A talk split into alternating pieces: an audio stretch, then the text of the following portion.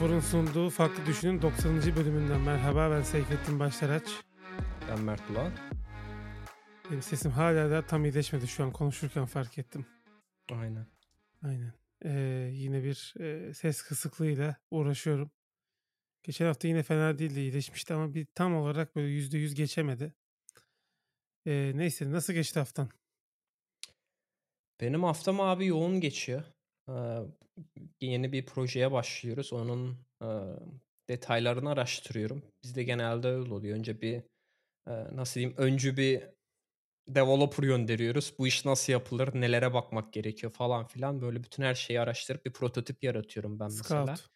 Aynen scouting yapıyorum aslında. Biz investigation diyoruz işte. Ee, çok basit bir prototip yapıyorum. Spagetti kod yazarak ki e, istediğimiz dataya ulaşabiliyor muyuz? İstediğimiz feature'e e, yapabiliyor muyuz? Bütün e, gerekli olan şeylere erişebiliyor muyuz? Ve benzeri bu tarz konular için. Daha sonra da ardından bir tek design yazıyoruz. İşte nasıl yapabiliriz falan diye. Ondan sonra işte proje onaylanıyor ve projeye başlıyoruz. O yüzden çok yoğun geçiyor. Hakikaten e, yeni bir şeyleri keşfetmek beni çok mutlu ediyor. Hani sürekli işte bir arayüz falan yenilemektense böyle hiç olmamış bir özelliği. Geçen yıl olmuştu buna benzer işte bu mesajlaşma e, özelliğinden bahsetmiştim birkaç sefer. Onu eklerken de benzer bir şekilde bir süre böyle bilmediğin yerlere gidiyorsun. Bir de bizim bu işte e, core dediğimiz Shopify'ın aslında monolit uygulamasında da bir şeyler yapmak gerekiyor e, bu e, özellik için. O yüzden bayağı yani şey oluyor, heyecanlı oluyor. Böyle tamamıyla yepyeni bir dünyaya açılmış gibi oluyor. E, iş tarafında böyle bayağı yoğun geçiyor. E, onun dışında bugün gene bir e, board game session'ına gittim kafede. E, farklı farklı gene bu sefer farklı bir oyun oynadık. Neydi? Cash and Guns gibi öyle bir oyundu böyle. Birbirlerine e, vurmaya çalışıyorsun. E, o sayede işte lootluyorsun paraları falan. Çok zevkli oluyor ya. Böyle hiç tanımadığın insanlarla oturuyorsun bir anda. E, hmm. 8 kişiyle biz mesela. Ve ilginç yanı yani bayağı kişi geliyor. 25-30 kişi geliyor böyle kafeye. Bayağı büyük masaları şey yapıyoruz. Alıyoruz biz. Orada bir işte 8 kişi oturup bir oyun falan oynayabiliyoruz. O çok güzel oluyor. Bir de işte hep ne bileyim Almanya'nın farklı yerinden, dünyanın farklı yerinden insanlar oluyor. Sri Lanka'dan gelmiş adam oluyor mesela. Karşında onunla oyun oynuyorsun. Onun dışında tabii kitap konusunda geçen hafta bahsetmiştim. Arriving Today diye bir kitap okuyorum diye. O kitabı bayağı ilerledim kitapta. Yani inanılmaz şeyler bahsediyor. Ben e, biraz daha böyle sıkılırım diyordum. İşte bir sen demiştin ya belki The Box kitabının e, devamı şeklindedir diye. Tam olarak öyle olmadı. E, böyle farklı şeylerden bahsetmeye başladı. Mesela e, işte gemi taşımacılığı nasıl olur? E, bunun detaylarına değindi. O benim hiç alakam olmayan bir konu. Ama orada işte ne kadar zor olduğunu, özellikle gemiyi park etmenin dünyanın herhalde en zor işlerinden bir tanesi olabilir. Ona e, pilot mu diyorlardı işte ne bileyim vale diyebiliriz belki hani çok kabaca olacak ama e, sen herhangi bir porta yaklaştığında aslında geminin kaptanı var olan geminin kaptanı değil e, portta olan bir tane e, kişi gemiye çıkıyor ve o park ediyor aslında gemiyi e, limana. Ve o kişinin falan böyle maaşına falan ama 400 bin dolar falan kazanıyormuş. Çok zormuş ölme riski çok fazlaymış işte atıyorum böyle yani e, çok sıkıntılı bir şeymiş. E, çünkü atıyorum abi bir gemi taşıyorsun gemide de yüzlerce konteyner var ve her konteynerde de nasıl diyeyim şey taşımıyorsun petrol taşımıyorsun kum taşımıyorsun. Atıyorum belki bir konteynerin içerisinde e, belki o binlerce şey var. Apple, Apple Watch var değil mi? Yani haliyle tek bir konteynerin maliyeti bile çok pahalı olduğunda bir de onu bütün gemiye düşünüyorsun. yüzlerce binlerce konteyner oluyor. Haliyle çok riskli bir şey oluyor. Ondan bahsediyordu kitapta. O benim biraz benim ufkumu açtı. bu işte portlar nasıl çalışıyor, işte o park etme olayları nasıl. daha sonra işte Kaliforniya'daki yanlış hatırlamıyorsam bir tane limandan bahsediyor. Tamamıyla otomatize etmişler. Yani insan yok hiçbir şekilde. Her şey işte konteynerler e, limana e, robotlarla taşınıyor. E, daha sonra da tırların arkasına yükleniyor ve o o süreç zarfında, hani, insan var ama sadece nasıl diyeyim, bilgisayar arkasında ins insan var. Böyle taşıyan insanlar yok. Şeyleri süren insanlar yok. O da mesela çok ufkumu açtı. Ben onun videosunun, eee, bölüm linklerini ekleyeyim. Çok güzel bir tanıtım videosu da çekmişler o, eee, limanın. Onun dışında, eee, gene aynı kitapta şeyden de bahsediyor. Bu, Taylorism denilen bir olgu var. Scientific ma management diye geçiyor. Bilimsel yönetim diye. Bilmiyorum daha önce duydun mu? Yok ben Taylor Swift hayran kulübü zannettim. Taylorism. Aynen. Adamın adı da bilmem ne Taylor'dı yanlış hatırlamıyorsam. Ya da adamın. Taylor bilmem ne de olabilir.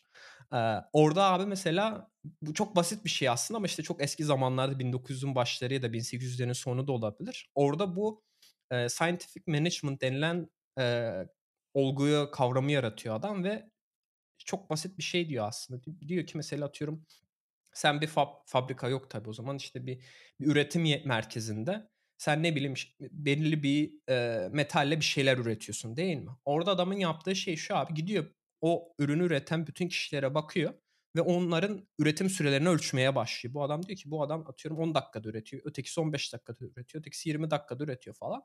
Ondan sonra 10 dakika üretilen adama gidip bakıyor, öğrenme tekniğini öğreniyor. Gidip diğerlerine de öğretiyor ki bu sayede üretim süresini 10 dakikaya düşürüyor. Bu şekilde abi sürekli bir şeyleri ölçerek, işte, hani, scientific management denmesinin nedeni o. Sürekli bir şeyleri ölçerek optimize etmeye çalışıyorlar ve daha aslında üretken oluyorlar. Tabii bu üretkenlik hiçbir şekilde kişilerin maaşlarına yansımıyor. Daha çok, işte, eee, şirketin sahiplerine yarıyor ama temel anlamda, eee, mantık bu şekildeymiş. Kitapta gene ondan da bahsediyordu. Çünkü, işte, eee, kitabın ana konusu, işte, bir ürünün fabrikadan çıkıp senin evine gelmesi olduğundan o, işte, fabrikadaki üretim sistemi nasıl değişiyor, nasıl çalışıyor onu anlatıyor.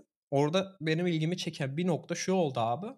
Eee, bir tane kadın bu, eee, kavramdan etkilenerek kitabını yazmış sanırım adam. Onu okuduktan sonra etkileniyor ve bunu mutfağa uyguluyor.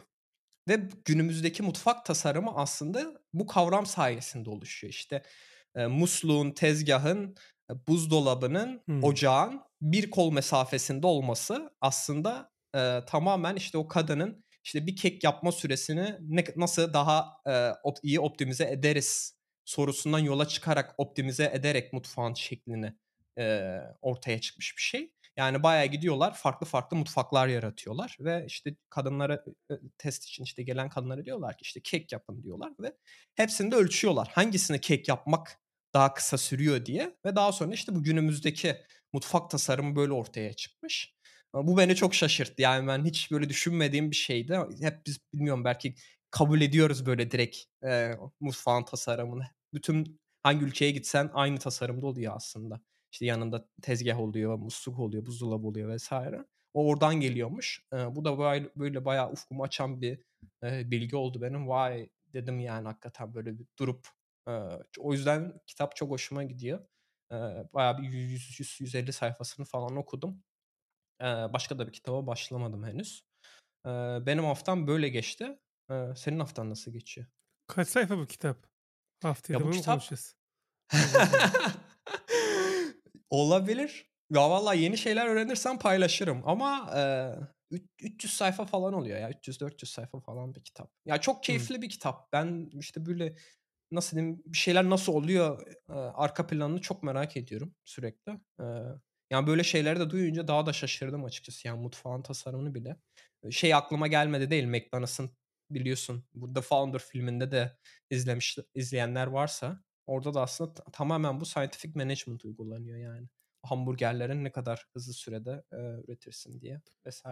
Burada TLC ya da D-Max gibi kanallar orada. Nasıl yapılır diye belgeseller var. Onları sen seversin o zaman. O! Aynen. Ya, onları ben zamanında çok seyrediyordum ya. Ben bir gün orada soğan halkası yapıyorlar, paket soğan halkası. Hımm. Daha önce bahsetmiş miydim bundan, Yok, bahsetmemiştin. bilmiyorum da. Yani, seyrettim, dedim nerede soğan devreye girecek diye düşünüyordum, paketi kapattılar. Soğan diye bir şey yok. Soğanları şimdi ekleyecekler herhâlde falan diye düşünürken bitti bölüm. A! Ay. Ya, be bak o belgesel Amerikalıların şeyleri, abur o cuburları. o belgeselden bahsettin, aklıma şey geldi ya, Discovery'deydi sanırım bu. Alaska'da altın arayan insanlar. Eee, Hımm. Yok o benim en çok ilgimi çekerdi. Yani, bayağı adamlar çünkü, hani, tonlarca bazen kum eliyorlar ki içerisinden, işte, birkaç gram altın çıksın falan diye. Onların makinaları falan böyle. İşte, bir baba, bir oğul, böyle, sadece Alaska'ya gidiyorlar. Orada, işte, bir şeyler yaparak altınları falan çıkartmaya çalışıyorlardı. O o benim hep ilgimi çekiyordu. Bir de hiç görmediğim bir mekân yani, işte, Alaska falan. O da böyle ilginç bir, şey aklıma geldi. Senin haftan nasıl geçiyor? Biraz ondan bahset. Ben, eee, bu şeyi okudum. His Dark Materials'ın 1. kitabını bitirdim. Hımm. bahsetmiştim zaten. Sonra kitabı bitirdikten sonra dizinin de sonunu seyrettim, son bölümünü. Hımm.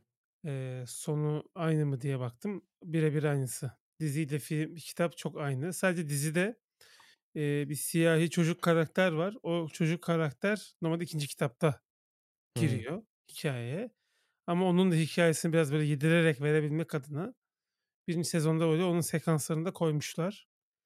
Eee, 2. kitaba başladım zaten bir biter bitmez. 2 daha kısa 1'e göre. 2'yi de herhâlde haftaya bölüm kaydına kadar bitirmiş olurum.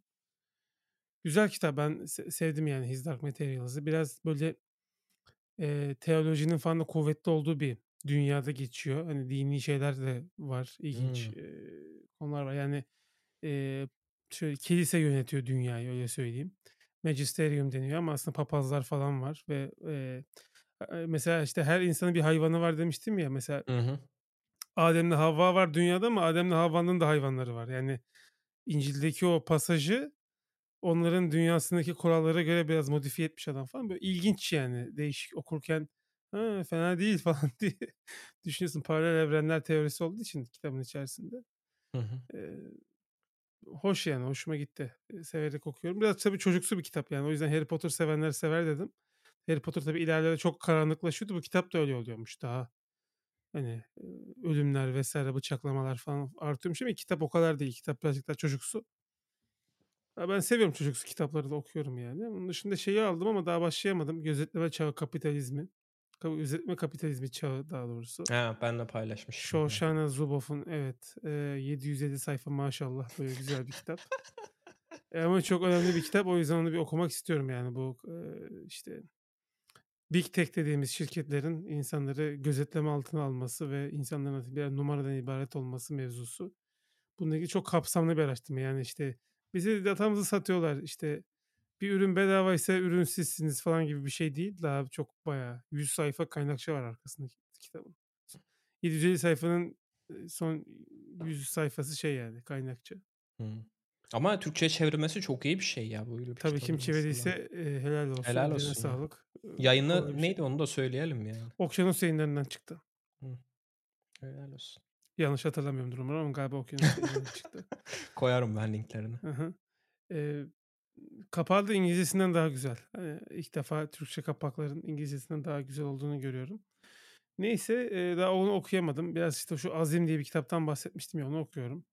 O da, işte, örnekler biraz kendini çok tekrar ediyor. Ya, onu bir çözemediler ya. Yani Malcolm Ya Gladwell taktiği abi o. Abi bir tane ana fikir var chapter'da. 42 tane örnek var abi. Ne yapıyorsunuz ya? Abi, de işte, tutunca abi. Tutunca öyle oluyor abi. Yani Malcolm Gladwell'in kaç adam 10 tane falan kitap yazdı değil mi yani? Her bir Hı hı. kitap bir fikir ama her bir fikir için 10 tane örnek var yani ve her biri de birbirinden bağımsız yani hani böyle örneklerin. Aynen. Arada şeyi de okuyorum orada, bitirmemiştim. Creative Curve'ü de okuyorum. Orada da, işte, IQ'nun kreativiteye etkisi olmadığını, en azından şöyle seks seks 90'ın altındaki IQ'nun kreativiteye etkisi olduğunu ama 90'ın üzerindeki IQ, s 90'ın üzerinde IQ'ya sahip olan insanların kreativity'lerini ölçtüklerinde, eee, kreativitelerinde hiçbir fark olmadığı görülmüş. Eee, Türkiye'de de IQ ortalaması 90'ın altına düşmüş diye bir haber çıktı geçen, 89'a inmiş diye. Ya, o çok böyle IQ ölçümü şey, yani, yapan adam da zaten biraz böyle şeymiş, tam kafatasçı bir adammış yani. İnsanları sınıflarına ayır ayırmak Aynen, isteyen aynen. manyak bir abiymiş. Eee, çok, hani, şimdi tabii o testlerin de şeylerini değiştirdiler. Eee, kriterleri ve test yapılış şekilleri değişti. Bir de Hı mesela hı. bana bir kere IQ testi yapmışlardı. Çok uykuluydum ben uyumamıştım gece falan. Şimdi oradan çıkan sonuçta iyi uyuduğum gün çıkacak olan sonuç çünkü orada böyle, hani, puzzle falan gibi şeyler soruyorlar. Anladım. Kaç çıkmıştı IQ'm onu da bilmiyorum yani ama muhtemelen şimdi, eee, iyi uyuduğum bir gün yapsalar daha yüksek çıkar diye tahmin ediyorum. Ya, ben açıkçası onların çok böyle adil olduğunu düşünmüyorum. Çünkü abi o IQ sorularında genelde ben genelde biraz iyi oluyorum. Çünkü sorulan şey abi hep pattern recognition oluyor. Yani Hı hı, orada bir evet. sürekli bir patern var ve o paterni çözmeye çalışıyorsun. O kadar yani. Şey değil yani. Çünkü, hani, zekânın farklı formları var. İşte, ne bileyim, sanatsal zekâ var, duygusal zekâ var. Yani herkesin, işte, farklı yönleri var. Bu bu biraz daha nasıl diyeyim, işte, engineering mantığıyla, hani, kafasıyla, böyle mühendis kafasıyla dizayn zaten edilmiş bir şey olduğu yapılır için yapılırken testi zaten ona göre, yani, eee, bizim topluma en faydalı, işte, bir mavi yakalı mı mesela o dönemde? Aynen. 1900'lerin başından, eee, sanırım çıkmış. Hani, mavi yakalılar için en optimum şey neyse testi ona göre optimize etmişler gibi bir Aynen. durum vardı. Neyse ama neticede şöyle, eee, ürettikleri fikirlerin kalitesi de, eee, galiba 100 ya da 110'u geçtikten sonra hep, eee, kalite değişmiyormuş yani. Arttıkça. IQ kalitede artma olmuyormuş. Benzer kalitede oluyormuş.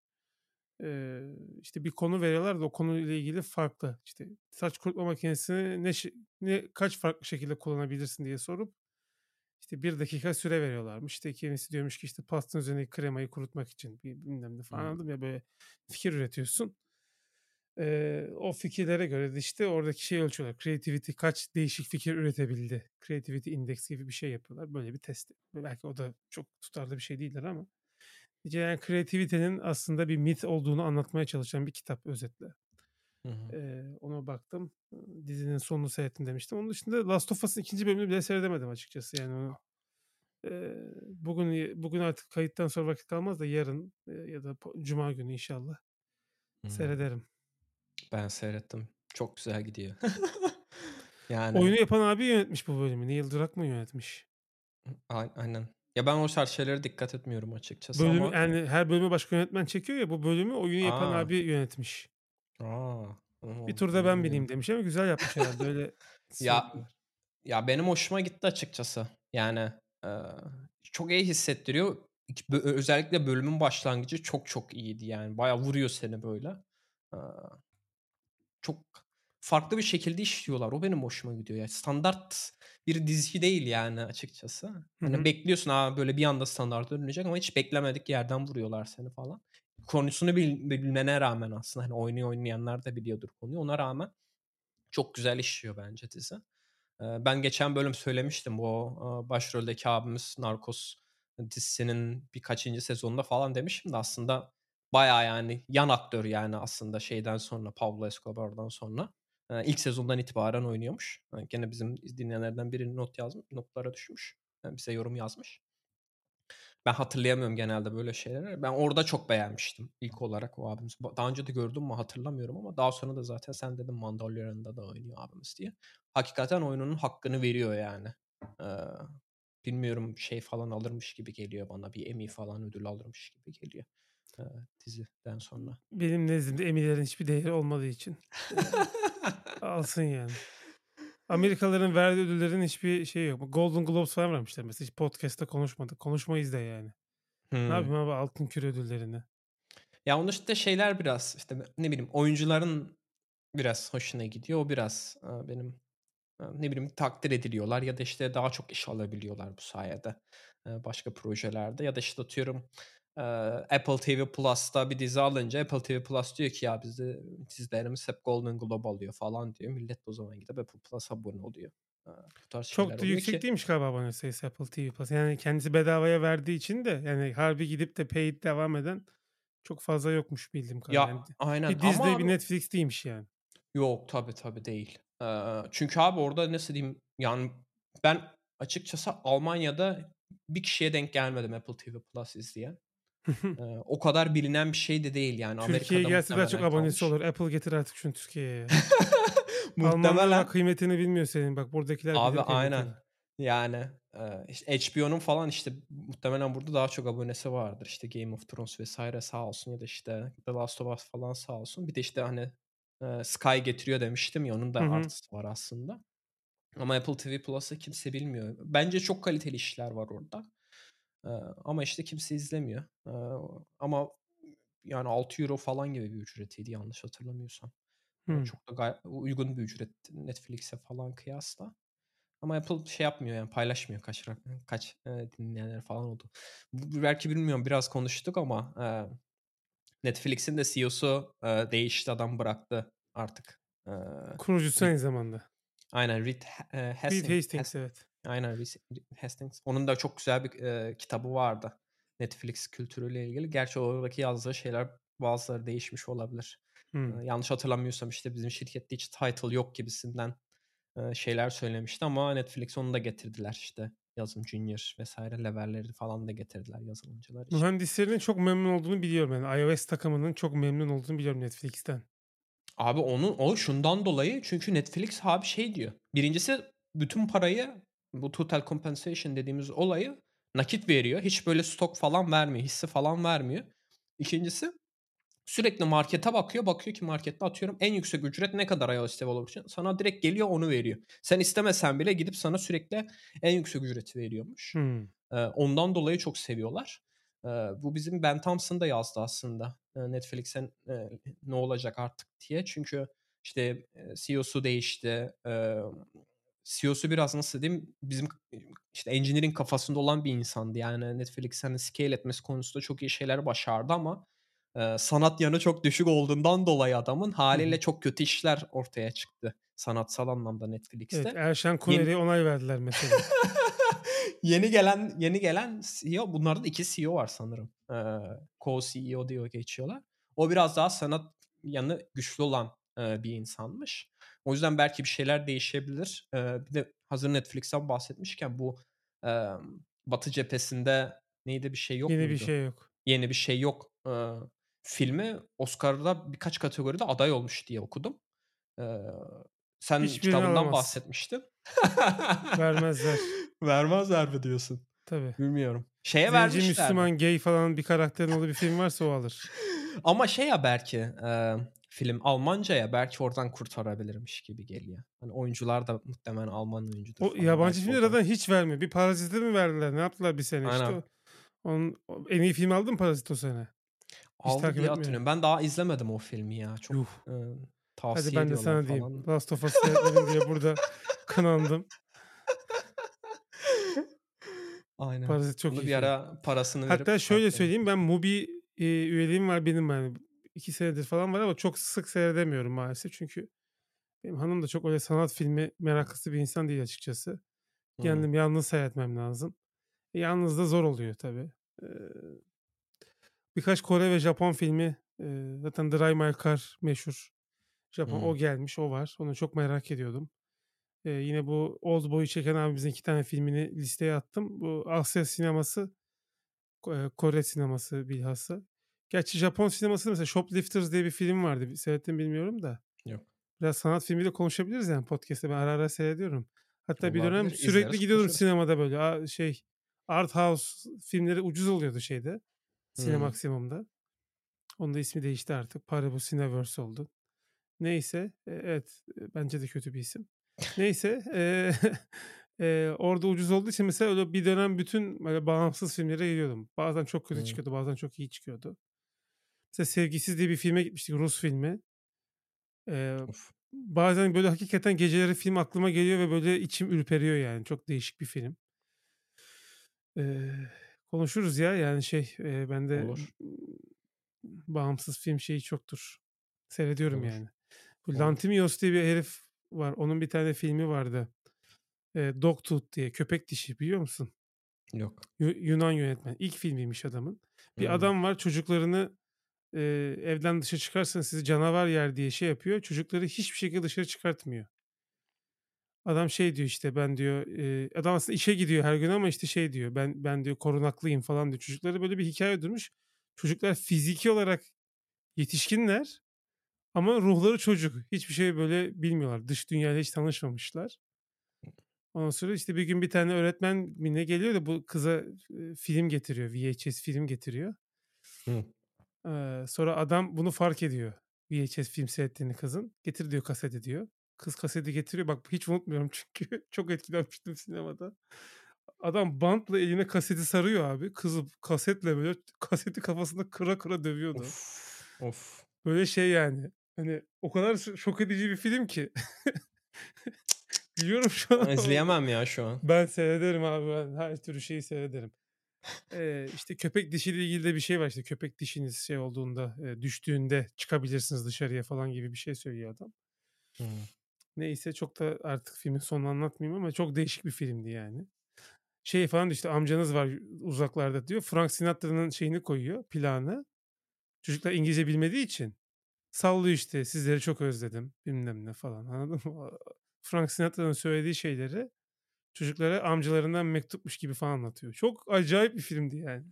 Allah Allah. Eee, manyak abimiz. Ne Sonra de işte ne kendisi The? Master falan gibi Master o çekmiş miydi? Neyse eee, birkaç tane güzel film çekti. Bu Kutsal Geyin Ölümü falan vardı. Eee, seyredersen konuşur. Mubi var mı bilmiyorum. Almanya'da vardır herhalde Mubi. Bu var sanırım ya, var. Hı. Şeyi var mı? O önemli benim için. Apple TV uygulaması var mı? Önemli Var çok o. güzel de bir uygulaması var. Öyle mi? Hatta çok güzel konserler falan da oluyor. Bu e, Nils Fram'ın konseri var mesela. Ben onu arada açıp seyrediyorum yani arkada dinliyorum. Bu Lars, Lars von Trier'in Danimarka'da çektiği dizi var mesela onu getirirler yeni falan. Böyle değişik değişik şeyler var yani içinde. Her günde bir film geliyor. Öyle bir ko- Film of the Day diye böyle. Tavsiye ederim. Hoş şeyler var içinde. Böyle Mubi'ye nereden geldik biz? Ha şeyden geldik. Erşen Kuneri'den aklıma geldi. Yani bir taraf işte Erşen Kuneri, bir taraf eee, sanat filmleri. Böyle Aynen. değişik bir dünya.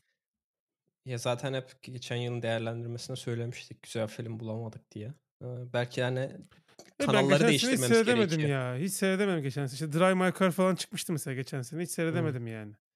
Hı. Demek yani işte abone olduğumuz yerlerde sıkıntı olabilir yani işte Netflix'tir vesaire. Apple TV Plus'ta çok film de çıkmıyor belki senede 2-3 film belki falan çıkıyor. Haliyle belki o yüzden ulaşamıyoruz. Ya Sinemaya şimdi Hollywood artık çok zaten standartize oldu. Bir de şimdi bu Marvel filmlerinin popülerliğiyle artık Hollywood filmlerinin fragmanları da aynı. Filmler de aynı. Yani mesela insanlar şeyi seyredemiyorlar. Bilmiyorum fark ettin mi?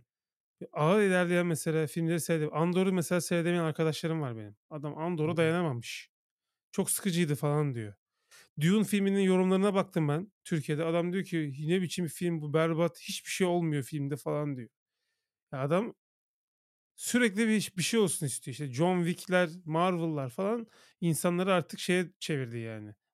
Ee, aptala çevirdi yani hız olarak. Ee, mesela Blade Runner var 80'lerin kült filmi. Ki ben bile sıkıldım bu arada Blade Runner seyrederken. Çünkü o çok eski ve çok hani slow pace bir film ama sonra tekrar tekrar düşününce ve seyredince filmin aslında ne kadar iyi bir film olduğunu zaten anlıyorsun. Mesela bugünkü gençlerin hiçbirisi Blade, eski Blade Runner seyredemez. Bitiremez yani. Ya abi bizim ben paylaştım podcast'te de biri bir yıldız verip yorum yazmış yani. Çok yavaş konuşuyorlar, sıkılıyormuş gibi Ya, ya konuşuyorlar. aslında insanların kendi Bir şeyi ama şeyler insanların hız aksiyon algısı olsun değişik. istiyorlar. Heh. Abi yani onun bir nedeni de işte jump cut atıyorlar ya sürekli videolara işte ne bileyim Flu TV falan seyrediyorlar. Yani hani oradaki içeriği kötü demiyorum ama işte jump cut olunca abi insanlar sürekli böyle bir şey birileri bir şey konuşsun hızlı hızlı konuşsun istiyorlar. Hı. Ama yani ne bileyim karşılıklı konuşma öyle olmuyor. Gerçek hayatta öyle konuşmuyorsun yani. Bilmiyorum bazıları öyle konuşuyor da olabilir. Ben ona da bazen dikkat ediyorum. Hani mesela ben konuşuyorum sen dinliyorsun şu anda ama ben böyle gözlemlediğim yerlerde genelde herkes aynı anda bir şeyler söylemeye çalışıyor. Herkes hani ben fikrimi söyleyeyim yeter yani başkasını dinlemişim falan çok önemi olmuyor oluyor. O yüzden hani sürekli sürekli birileri bir şey konuşuyor. Ee, insanlar da ona alışıyor. Yani böyle nasıl diyeyim işte hani düşünmeni istemiyorlar sen birisini e, dinlerken ya bir şey ya da bir şey söylemeden önce işte bazen işte niye yavaş konuşuyorsun? Çünkü aslında bir yandan da düşünüyorsun. Ama insanlar bilmiyorum ona artık hiç alışmıyorlarmış gibi geliyor. Bu biraz da aslında şeyden de görebiliyorum ben. Bizim biz, e, dinleyici yaş aralığına baktığımızda aslında bizi di- genç dinleyen çok az kişi var. Hı hı. Yani işte 25 yaş altı çok az e, dinleyenler arasında. E, işte Spotify, e, YouTube'da da e, istatistikleri baş göstertiyorlar. Yani bizim dinleyenlerin çok büyük bir kısmı 25 yaş ve üzeri. Hani biz de yaşıt e, insanlar. Onlar muhtemelen biraz daha alışık yani bu işte yavaş tempolu e, dinlemeye. E, isteyen aslında yani 2x'e falan alıp da dinleyebilir yani eğer ya temposu Ben mesela hiç hayatımda öyle bir buçuk x iki x geçen Dan Petel'in tasarım eğitimi dışında hiçbir şeyi hızlı seyretmedim, dinlemedim. Hı. İlber Ortaylı'yı falan 2x dinliyormuş mesela. Ben normal normal 1x'te dinliyorum. Normal hızda. Yani, bilmiyorum, bana daha sanki doğal geliyor, böyle, insanların doğal, kendi normal hızlarında konuşması. Çünkü onlar bir şey konuşurken onların anlattıklarıyla ben de bir şeyler düşünebiliyorum. biliyorum. Öteki Tabii. düşünmeye şeyin olmuyor, buffer olmuyor. Eee, bilmiyorum, yani, böyle, şeyi sıkıştırmayı seviyor insanlar. Zamanını sıkıştırmayı seviyor. Sanki arta kalan zamanda ne yapıyorlar ki ben bilmiyorum, yani. Yani, bir insan çünkü şeyi, eee, irade ve fokus tükenebilir tükenebilir bir kaynak olduğu için Hı hı. Hani sen 1,5x'e seyrediyorsun, oradan kazandığın o 10 dakikayı ne yapıyorsun mesela? İşte abi TikTok'ta biraz daha fazla, Netflix'te Instagram'da biraz Umbrella fazla. bilmem neyi seyrediyorlar işte. Evet. Eee, saçma sapan. Şahmaran diye bir şey çıkmış. Abi artık yapmayın vallahi yalvarıyorum. Türk Türk Türk yapımı yapmayın ya. Bir de fantastik şey katmaya çalışıyorlar. Abi tamam bak hakikaten bu eski Türk şeyleri mitolojide falan Türk mitolojisi ilginç hakikaten fantastik ama biz yapamıyoruz onu ya. Ya yabancı insanlara verin, öğretin onlara. Onlar yapsınlar. Yok yani burada hakikaten fantastik metin eh, olmuyor yani. Ben böyle önüme düştü birkaç video. Abi yani oyunculuk sıfır yani nasıl diyeyim? Ya işte Amer çocukla Amerika'daki yan karakter hani böyle ne bileyim yan karakter değil de ne derler onu? Sen gidersen hani şeyden kiralarsın ya oyuncu. Hı hı. Eee, arka planda adam koşacak ya da ne bileyim bir dakikalık metni var adamın sadece bütün Hı hı. filmde. Yani o oyuncu bile mesela işte Türkiye'de başrol oynayan adamdan daha iyi oynuyor yani hakikaten. Hımm. Adam böyle nasıl diyeyim bizde böyle sanki oynuyormuş hissini görüyorsun oyuncularda. Ben Aynen. hani şu an bir karakteri oynuyorum hani. Yani yaşamıyorlar hakikaten o karakteri. Ben yani böyle aşırı hani bilmiyorum Türkçe karşı cringe hissediyorum o oyuncuları hı. Türkiye'deki dizileri seyrederken yani bu nasıl seyrediliyor falan gibisinden bayağı şaşırıyorum açıkçası. Çok çok kötü yani. Ya bu erkek oyun karakter oyuncuyla Serenay Sarıkaya'nın ilk karşılaşması falan diye çocuk bir tane şarkı söylüyor rezalet. Kötü Gördüm yani onu. millet "Ay mi kalbimiz eridi." falan diyor. Abi siz bu kadar artık vasatlaştınız mı ya? Ben geçen tekrar La La Land'i seyrettim. Şimdi Hımm. tamam çok uç bir örnek farkındayım. Şahmaran'la La La Land'i karşılaştırdım. Tövbe haşa diyesi geliyor insanın yani ama ya adam ne bileyim 6 ayda piyano çalmayı öğrenmiş falan anladın mı? Hani adam çalan şeyde bastığı tuşlar aynı falan hani uyuyor. Adam öğrenmiş hakikaten o filmdeki şarkıları çalmayı. Hımm. Bir şarkıcılık var, bir koreografi var. Ya bu kadar uğraşacaksanız yapın yani böyle Netflix'in parasını alıp kazıklayacaksınız. Niye yapıyorsunuz abi işleri? Erşan Kuneri de aynı şekilde yani. Öyle.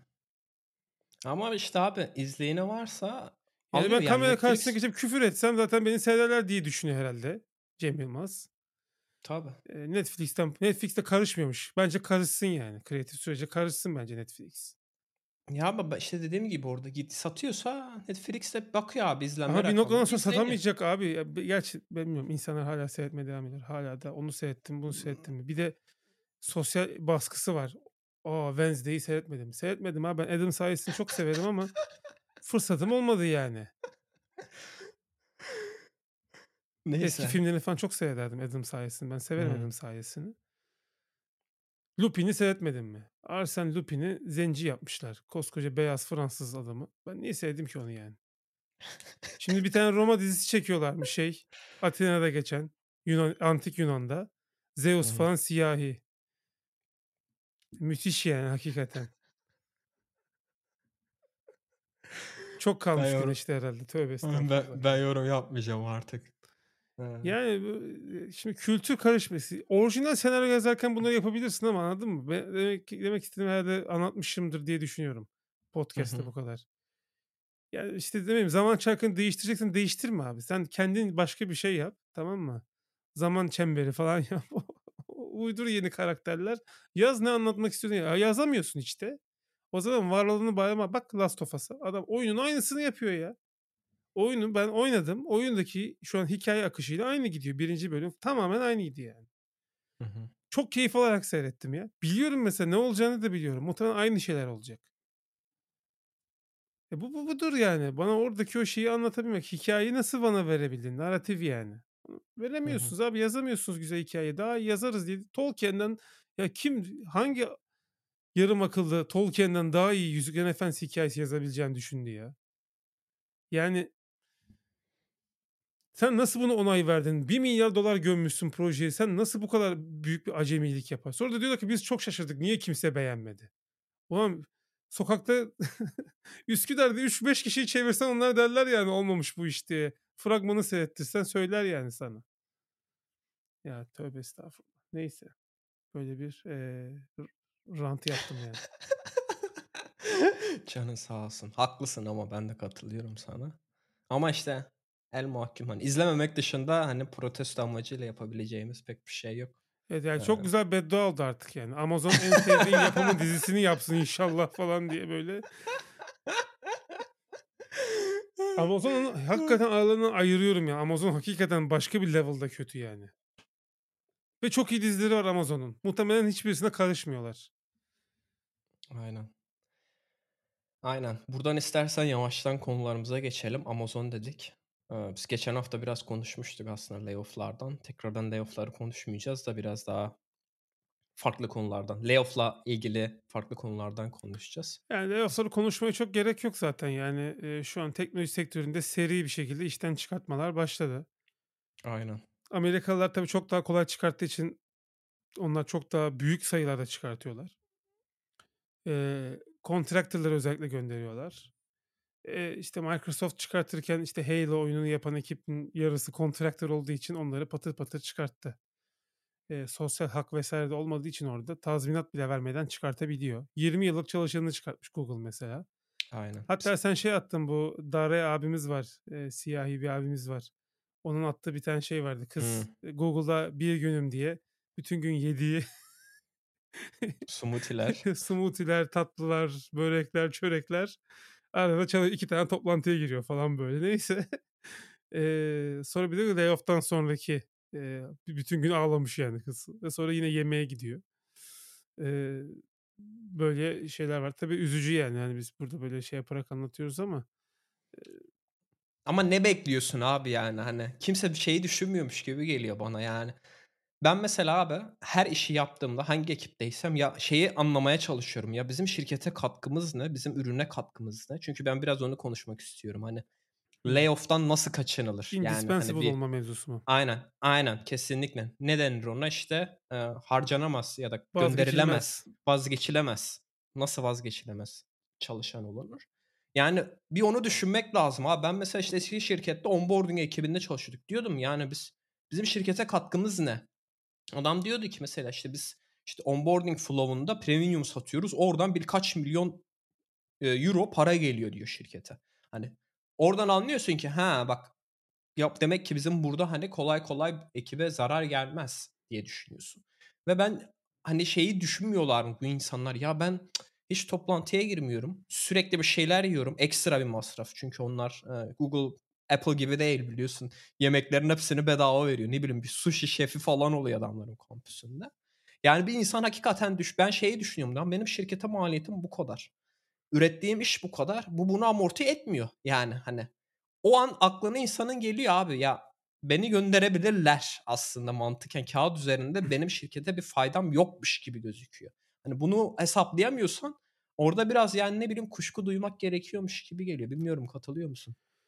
Eee, ya bu layoff'lar üzerinde çok katılmıyorum. Çünkü bu layoff'larda hakikaten random gitmiş insanlar. Yani katkısı az olan falan değil de eee, hakikaten indispensable diyebileceğimiz adamlar bile gitmiş. Özellikle Microsoft tarafında ben gördüm onu. Eee, adam şey değil yani böyle hakikaten üst pozisyon çok HoloLens takımı mesela komple gitmiş ki HoloLens Microsoft'un çok ciddi yatırım yaptığı bir projeydi. Bütün takımı göndermişler. Ve Ama se orada hani business kararı var yani Ha, hani şey tabii, tabii olarak değil. business kararı var ama, hani, bu gidenler sadece düşük performanstan gittiler Tabii, diyemiyorum şu an.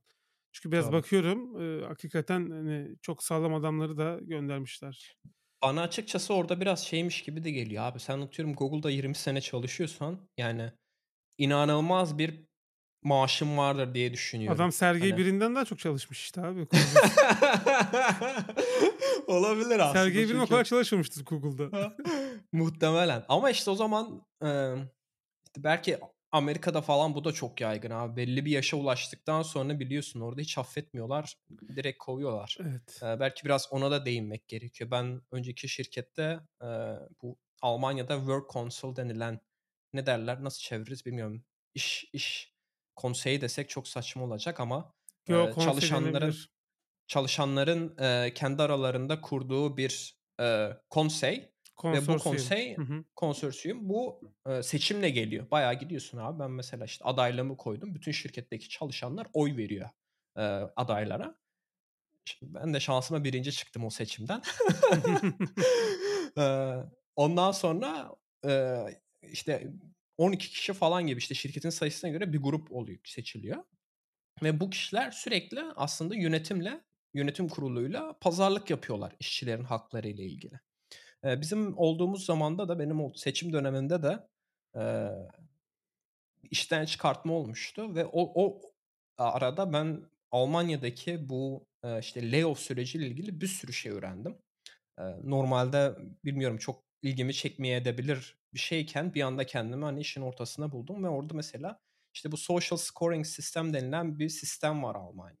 Eee, senin kaç yaşında olduğuna bakıyorlar. Eee, kaç yıldır şirkette çalıştığına bakıyorlar. Evli misin, değil misin? Kaç çocuğun var? Eee, engelli misin, değil misin? Eee, bunların hepsine bakıp senin bir sosyal skorunu hesaplıyorlar. Daha sonra, işte, atıyorum işten çıkartacak herkesin bir sosyal skorunu hesaplıyorlar ya da çıkarma potansiyeli olacak aday olan insanların. Diyorlar ki atıyorum, işte, biz %10'luk olmak istiyoruz. Ondan sonra bakıyorlar, sosyal skoru en düşük olan %10'u çat diye işten çıkartıyorlar. İşte, sen mesela mesela benim örneğimde ben bir şirkete yeni girdiysem, gencim, yaşım düşük, daha bir sene çalışmışım, evli değilim, çocuk da yok. Hâliyle benim sosyal skorum çok düşük oluyor ama sen Bacağını mesela kırarsan ne atıyorum oluyor mesela? İşten çıkarma Ya, haberi geldiğinde. yok, eee, "A!" o şe falan diye. o şekilde herhâlde şey yapamıyorlar ya, Şaka yapıyorum Almanya'da canım. Ha hastaysan falan da ev eee, hastaysan, emm, Sen zaten engelli dedin abi, şey değil. Ayağı kırık adam Aynen. iyileşir yani. Yo, orada da gene sen hasta raporun olduğun için şey yapamıyorlar, çıkartamıyorlar. Eee, bir de, Hımm. eee, gebeysen, eee, aklıma gelmedi ya. Hamile. Hamile, hamile, hamileysen, Gebe de gayet normal. Neyse, e? Aynen, eee, şey yapamıyorlar, seni çıkartamıyorlar. Ama mesela, işte, senin örneğinde sen, işte, ne bileyim, evlisin, çocuğun var bir tane. Eee, atıyorum 10 yıldır da şirkette çalışıyorsun, atıyorum 40 yaşındasın. Senin sosyal skorun çok yüksek oluyor. Çünkü orada şeyi hesaplıyorlar, ya bu adamın tekrar iş bulması zor, yaşı, hani, büyümüş. Çünkü, hani, biliyorsun birçok şirket ne yazık ki bu yaşlardan dolayı genelde genç insanlara yöneliyorlar ya da, işte, Türkiye'de çok saçma bir şekilde, yani, aslında yasaklanması gereken soruyorlar, yani, işte, "Çocuk yapacak mısın?" ya da, işte, eee, yeni evliysen falan. Niye almayacaklar ona göre ama burada, yani, Ha işte, o sonra tarz hamile kişilere olursanız zart diye de kovuyorlar. Sonra da Aynen. Kadınlar Günü'nde diyorlar ki kadının gücü, işte, biz kadınlarımıza çok değer veriyoruz. Bir de gül veriyorlar değil mi gidip Hamile olmayan kadınlarımıza çok değer veriyoruz.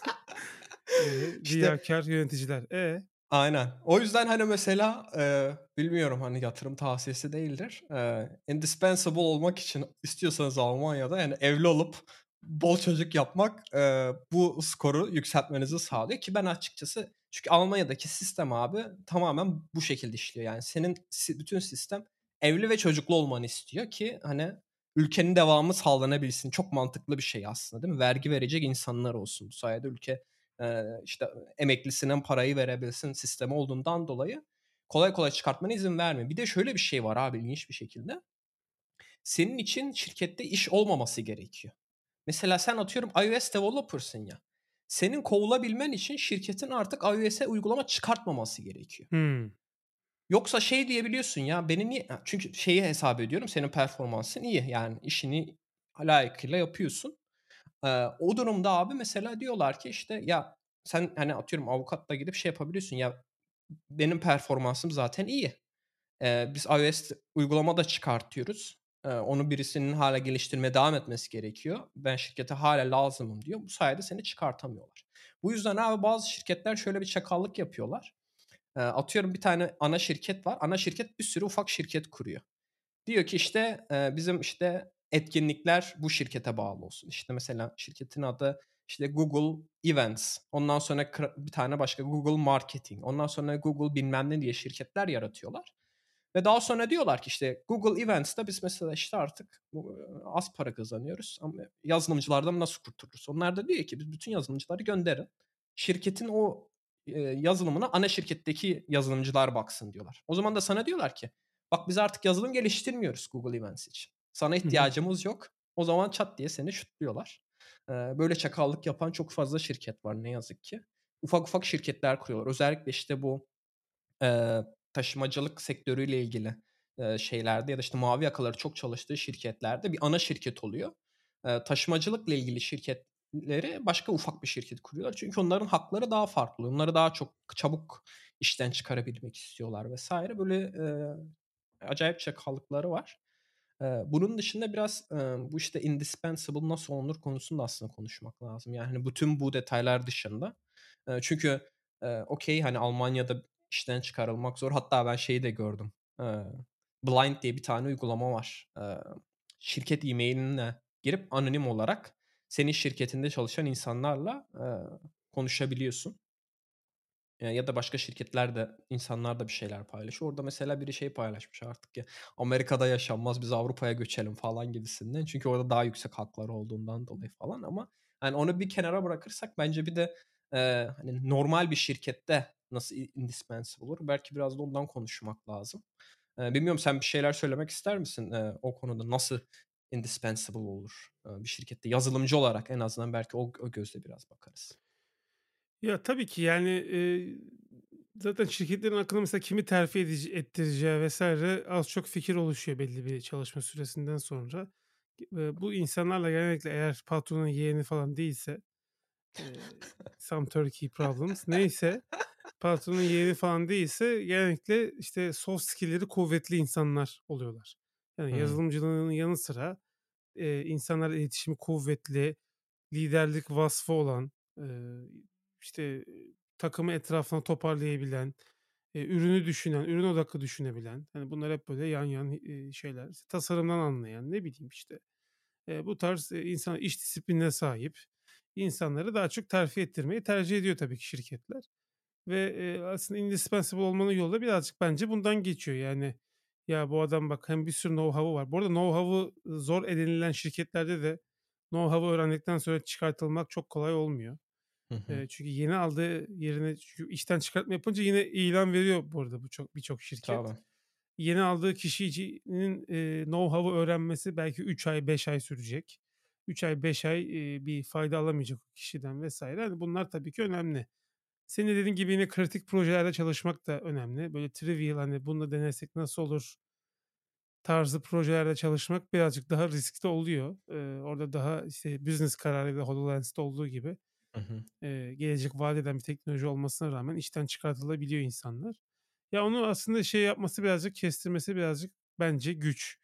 Eee, sen tabii şimdi kendinden birazcık örnek vereceksin, işte, VP'yi tanıyorsun vs. ama, işte, o her şirkette çok mümkün olmuyor. Yani Hı hı. VP'yle sen hiç görüşmüyorsun. VP belki başka bir ofise gidiyor yani ve hiç bilmiyor yani senin öyle Hı hı. varlığından bile haberdar olmuyor. Ne kadar impact yaparsan yap, eee, bu bu şekilde oluyor. Bir de tabii bir noktada layoff'larda kararı şeye bırakıyorlar manager'lara bırakıyorlar. Sen çıkartacaksın, ekibinden 5 kişiyi çıkart diyorlar mesela. O da mesela senin seninle kişisel bir husumeti, bir garezi varsa, seni kendine rakip görüyorsa yapabilir yani. Bu Apple'da bile oluyormuş. Tony Fadell'den biliyoruz. Hı hı. Eee, o yüzden bu birazcık da şans işi diyebilirim yani. Sen soft skill çok kuvvetli ve çok becerikli birisi olabilirsin. Indispensable'sındır kâğıt üzerinde şirkete ama seni yine çıkartabilirler. Eee, o yüzden, eee, hani, kendini net garanti altına almak biraz zor. Bence harcamaları kısıp para biriktirmek en iyi koruma yöntemlerinden biri yani. Hı hı. Biraz Ya, ben paket program anlattım bütün soruya cevap sen de Yo, yo, çok çok güzel anlattın aslında. Ya, ben, işte, en çok şeye katılıyorum abi, product, ürünü anlamak bence yazılımcılar açısından konuşuyoruz. Çünkü genelde abi yazılımcılar bana şeymiş gibi geliyor.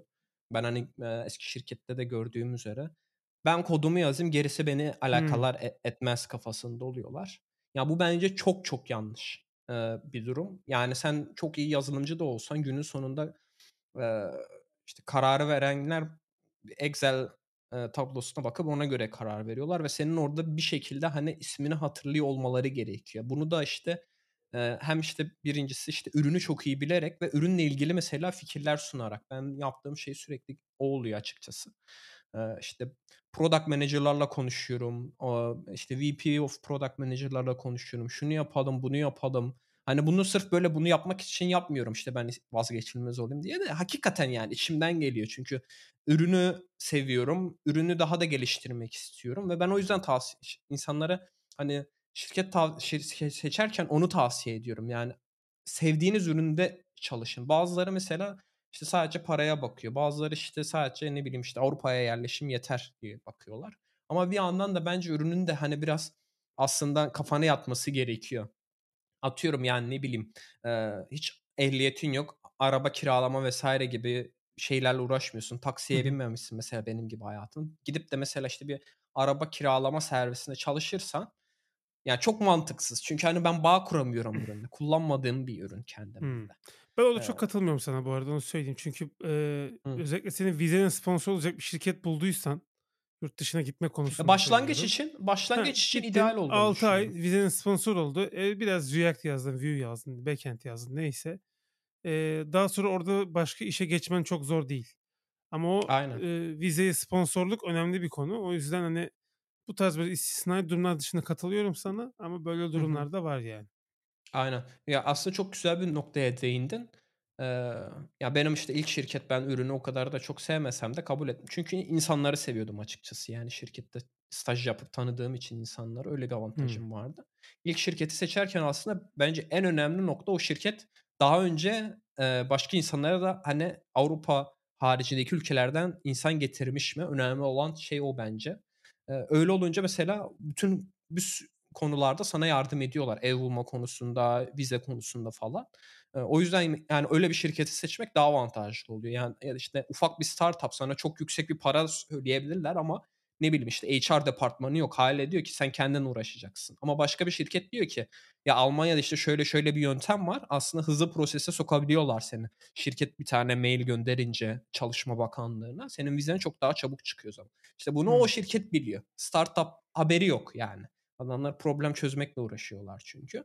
Hâliyle orada mesela sen bu tarz şeylerle uğraşıyorsun. Onu iyi yakalamak gerekiyor. Çok doğru bir noktaya değindin o yüzden. Yani ilk şirket Avrupa'ya seçiliyorsa şeyden çok, üründen çok, eee, belki de maaştan da çok, belki ondan da konuşuruz Avrupa'daki maaşlar biraz. Eee, önemli olan işte sana ne kadar değer verdikleri, eee, oluyor. Senin işte vizene ne kadar ilgileniyorlar ya da işte bazı şirketler var, işte eşiyle bile ilgileniyorlar. Çünkü işte, eee, sen senin şartın o. Yani sen eşini bırakıp gelemeyeceğin için eşinin de vizesi çıkması için çalışıyorlar. Var öyle şirketler hakikaten. Eee, öyle şirketleri tercih etmek daha mantıklı oluyor. O yüzden, hani, product dışında bence, eee, diğer bir konu da bence networking. Eee, onu da genelde, işte, sunum yaparak, eee, aslında bir networking sağlıyorsun. İşte, şirketteki diğer çalışanlar seni tanıyor. Eee, eee, nasıl diyeyim, işte, diğer manager'lar tanıyor, diğer developer'lar seni tanıyor. VP'ler falan genelde o tarz şeylerde çok olmuyorlar.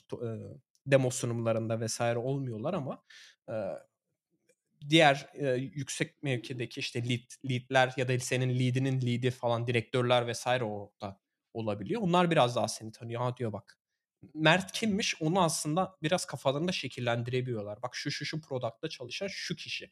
Ama bazıları var abi hiç sunum yapmıyor. Hani, çok iyi yazılımcı oluyorlar. Bizim şirkette de var yani. Adam çok iyi yazılımcı ama mesela, eee, şey olarak teknik anlamda staff developer olabilecek bir insan. İşte, senior'ın bir üstü olabilecek insanlar. Ama bu networking yapmadıkları için çünkü abi bizim şirkette mesela staff developer olabilmen için senin sponsorun olması gerekiyor. Ve o sponsorların da atıyorum direktör seviyesinde falan olması. Sana diyor ki 3 tane direktör sana ne yani tırnak içerisinde kefil olması gerekiyor. Bu adam staff developer olmalı diye. Ama işte sen şimdi kimseyi tanımıyorsan şirkette hâliyle o çok zor oluyor. Ne kadar iyi yazılımcı olursan ol yani. Çünkü sana adam diyor ki ya ben bu adamı tanımıyorum. Neden bunu promote edeyim diye O da bir düşünüyorlar. soft Aynı skill bu şey arada. Aynen, kesinlikle o da bir soft skill. Aynı şey, işte, bu bence işten çıkarmalar için de dâhil oluyor. Çünkü senin dediğin gibi bazen, eee, Amazon'da öyle oluyor. Gidiyorlar diyor ki lead'e, işte, çalışanların %10'unu çıkartacaksın bu sene diyorlar. Kota koyuyorlar. O zaman senin lead'in karar vermek zorunda kalıyor. Ama büyük layoff'larda mesela direktörler bile bilmiyor abi layoff olacağını. Çünkü atıyorum Microsoft'ta zaten 1000 tane direktör falan vardır diye tahmin ediyorum en az. E, hâliyle gidip o 1000 tane direktöre layoff yapacağız bilgisini paylaşamıyorlar. O zaman ne oluyor? İşte VP gidip karar veriyor. VP de nasıl karar verecek abi? Bakıyor performanslarına bakıyor muhtemelen, eee, çalışanların. Ya da, işte, bana maliyeti ne kadar diye bakıyor adam o Excel tablosuna. O sıralamayı değiştiriyor, işte. Kaç yıldır bu adam çalışıyor, o sıralamayı değiştiriyor. Ona göre sıralıyor çalışanları. Orada isimlere bakıyor, işte, şu gitsin, şu gitsin. Orada mesela, işte, şey şansın olabiliyor. Sen, işte, bu kadar böyle bir networking yapınca bu bence kötü bir şey de değil, yani, hani, insanların bazıları, hani, nasıl diyeyim, yalan bir networking yapabiliyor. Hani, olmayan bir şeyi satmaya çalışabiliyor. O yüzden çoğu yazılımcı sevmiyor, hani, networking'i. Hı hı. Ama yaptığın işi paylaşmak bence faydalı. O yüzden de gidiyor abi VP diyor ki ya Seyfettin Beş Başsaraç. Kim ya bu? Ben tanımıyorum ki. Hiç duymadım adını. Hangi ekipte çalışıyordu falan. Şey olmuyor ama öteki türlü mesela gene bakıyor işte Seyfettin Başsaraç. Aa bak bu adam şu sunumu yapmıştı. Şöyle şöyle bir iOS'te performans iyileştirmeleri yazmıştı. Ee, bizim ileride işte tekrardan performans iyileştirmeye gerek olabilir. Yani hani bu, bu tarz düşünüp hani bunu pas geçelim diyebiliyor diye düşünüyorum en azından. Mantıklı hani e, analitik bir şekilde karar veren bir VP'nin. O yüzden de böyle o networking'i sağlamak lazım diye düşünüyorum. İşte bu sunumlarla olur. E, işte bizim bence de en büyük avantajımız yani remote çalışıyorsun. E, işte senin dediğin gibi hani ofiste bu ofiste olayı olmuyor. Slack'ten chat diye mesaj yazabiliyorsun. İşte VP'ye işte bak şöyle şöyle ben bir şey üzerine çalışıyoruz. Şöyle iyileştirebiliriz. Bunu da roadmap'imize alalım. Ya da işte şeyler oluyor bizde işte e, her sene e, önemli tek dizaynlar işte bazıları şey yapıyorlar proposal yapıyorlar. Diyorlar ki işte şu şu şu şunları yapalım. Bütün app'e hani senin ürünün için değil de bütün app'le ilgili bir şey yapılacaksa. O zaman gidip mesela o VP'ler okuyor abi. Çünkü onlar karar veriyor. Hangi projelerde çalışacak teknik anlamda. Orada da mesela gene işte ön plana çıkıyorsun. Hani bu tarz bu tarz şeyler yapınca abi. Çünkü hani ne bileyim atıyorum Shopify'da 10 bin kişi falan çalışıyordur. Senin hani oradan bir şekilde aradan sıyrılman gerekiyor yani o tarz insanlardan. Özellikle büyük şirkette çalışanlar için atıyorum Türkiye'de bir sürü büyük şirket var. Orada da binlerce kişi çalışıyor. Onların da bence benzer yöntemlerle bir şekilde bilmiyorum belki Türkiye'de biraz daha networking farklı işliyor olabilir yani. işte rakı masasına gidip e, patronla e, orada iletişim kurarak da belki bir networking yapabilirsin bilmiyorum. Ama yani genelde ben ürün odaklı olarak networking yapmayı işte bir yerleri optimize edip bir şeyleri daha iyi geliştirme odaklı düşünüyorum.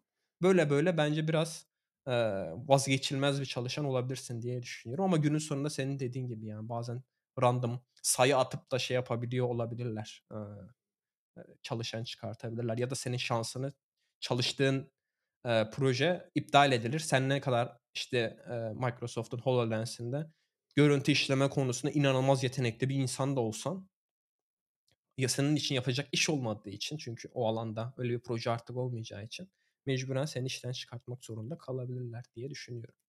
Evet teknik e, indispensability mi diyeyim e, kısmı da önemli. Ben ilk ajansta çalışırken 3 defa kovuldum. E, ya 2 ya 3. 3 rakamı 3 defa dönmüş de olabilirim yani. Üç Aynı defa ajanstan baş... kere. Aynı ajansta. Bir hata yapıyordum mesela.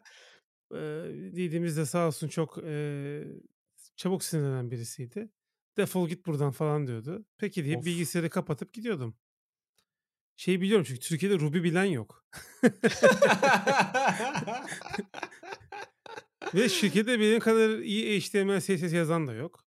Hı-hı. Bu benim e, tekrardan geri çalacağım. Kendimden çok emindim yani o zaman. Hakikaten iki gün falan böyle evde takılıyordum. Oyun falan oynuyordum. Üçüncü gün telefon geliyordu. Ya işte böyle böyle bir hata ettik. Ee, seni çıkarttık. Geri gelir misin? Gelirim ama maaşımı iki katına çıkartacaksınız diyordum. Öyle öyle e, ya, ya, ya iki defa kovuldum ya üç defa kovuldum. Her kovulmamda geri döndüğümde ikiye çarpmıştım maaşımı. Vay. Böyle 600 lirayla falan girip sonra 3500 TL ile falan çıkmıştım yani. Vay. Ee, iyi para o zaman için. Çok iyi para. Dolar 1.4 falandı işte. İyi para tabii canım. Türkiye standartlarına bayağı iyi paraydı. Ee, yani şey teknik yeterlilik de şey olabiliyor bazen. Hakikaten böyle hani o teknoloji mesela bazı şirketler var ya bu Türkiye'de ben birkaç defa gördüm bunu.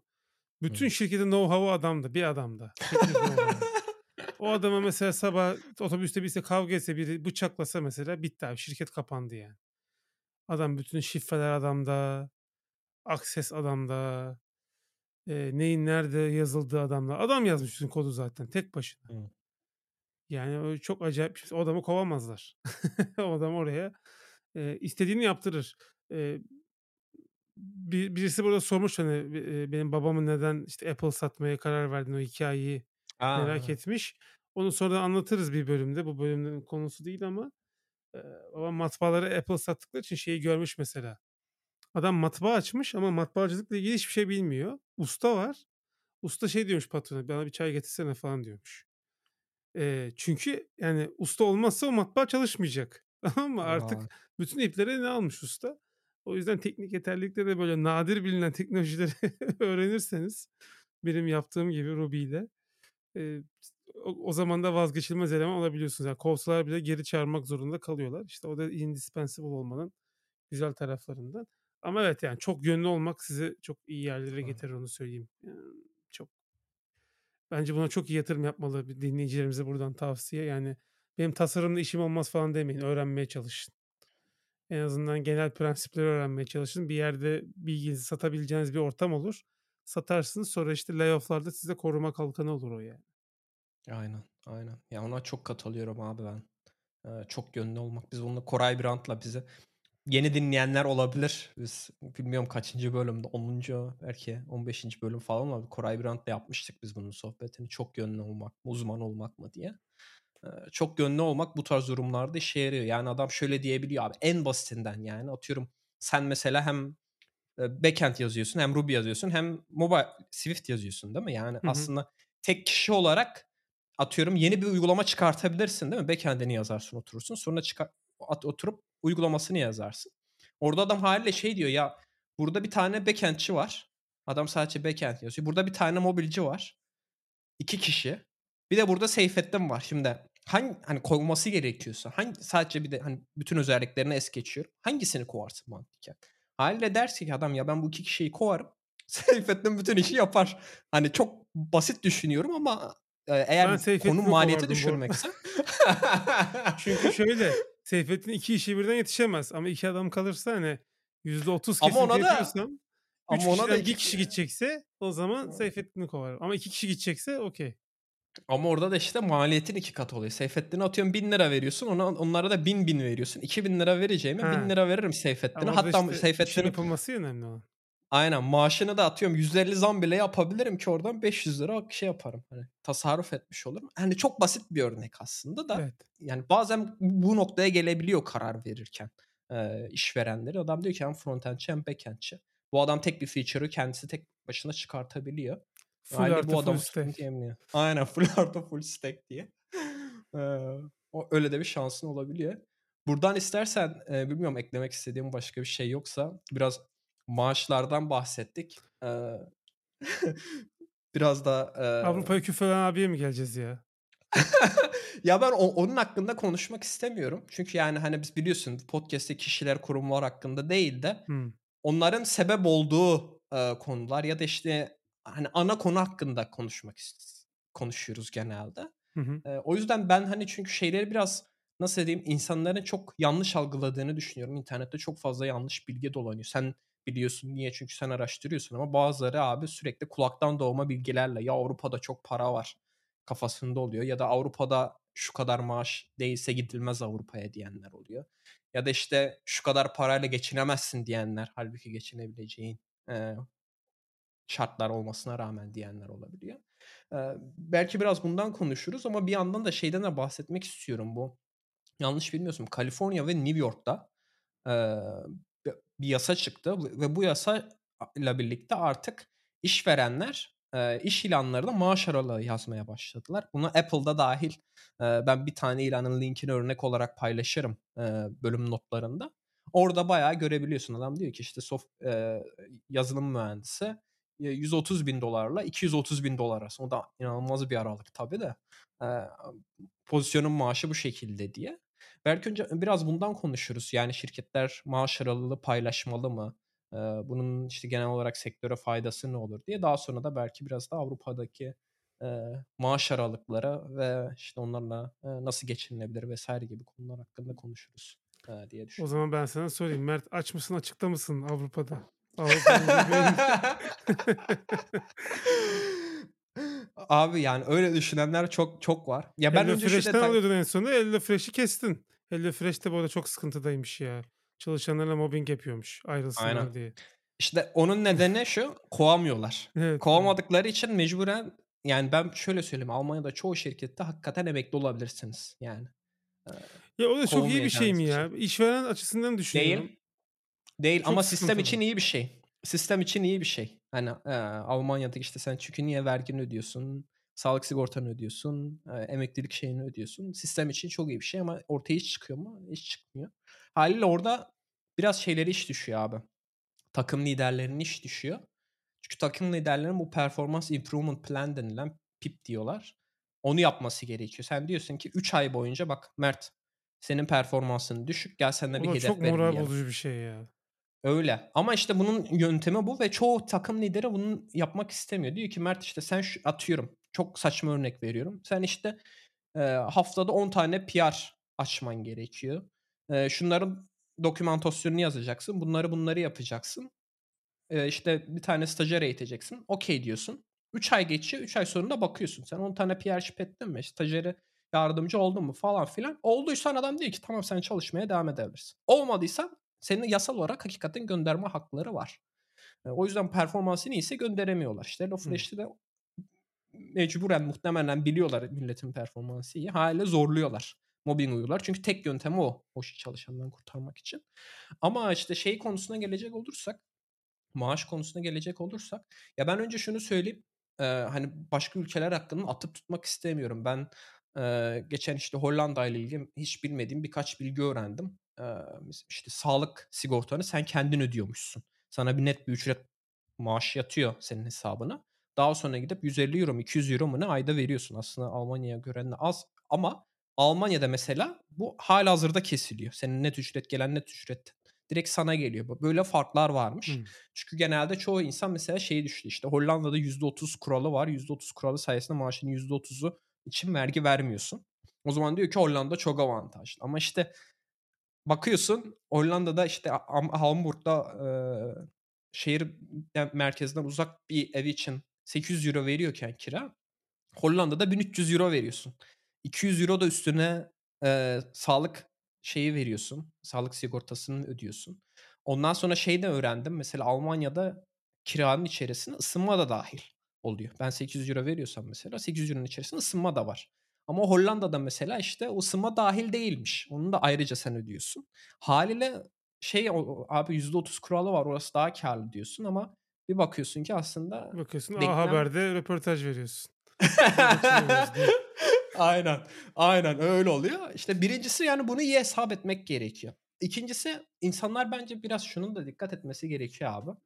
Yani Türkiye'de, hani, be beni linçlemesinler lütfen ama Türkiye'de çoğu insan çok yüksek standartlarda yaşıyor. Mavi yak beyaz yakalı olanlar. Evine, işte, Evet. sürekli bir şeyler vermek. Yani Hizmetçisi insanlar var. bunu Aynen, eve temizlikçinin gelmesi, eee, kapıcının olması mesela apartmanda, değil mi? Sen sipariş veriyorsun, adam onu getiriyor. Senin çöpünü adam atıyor, değil mi?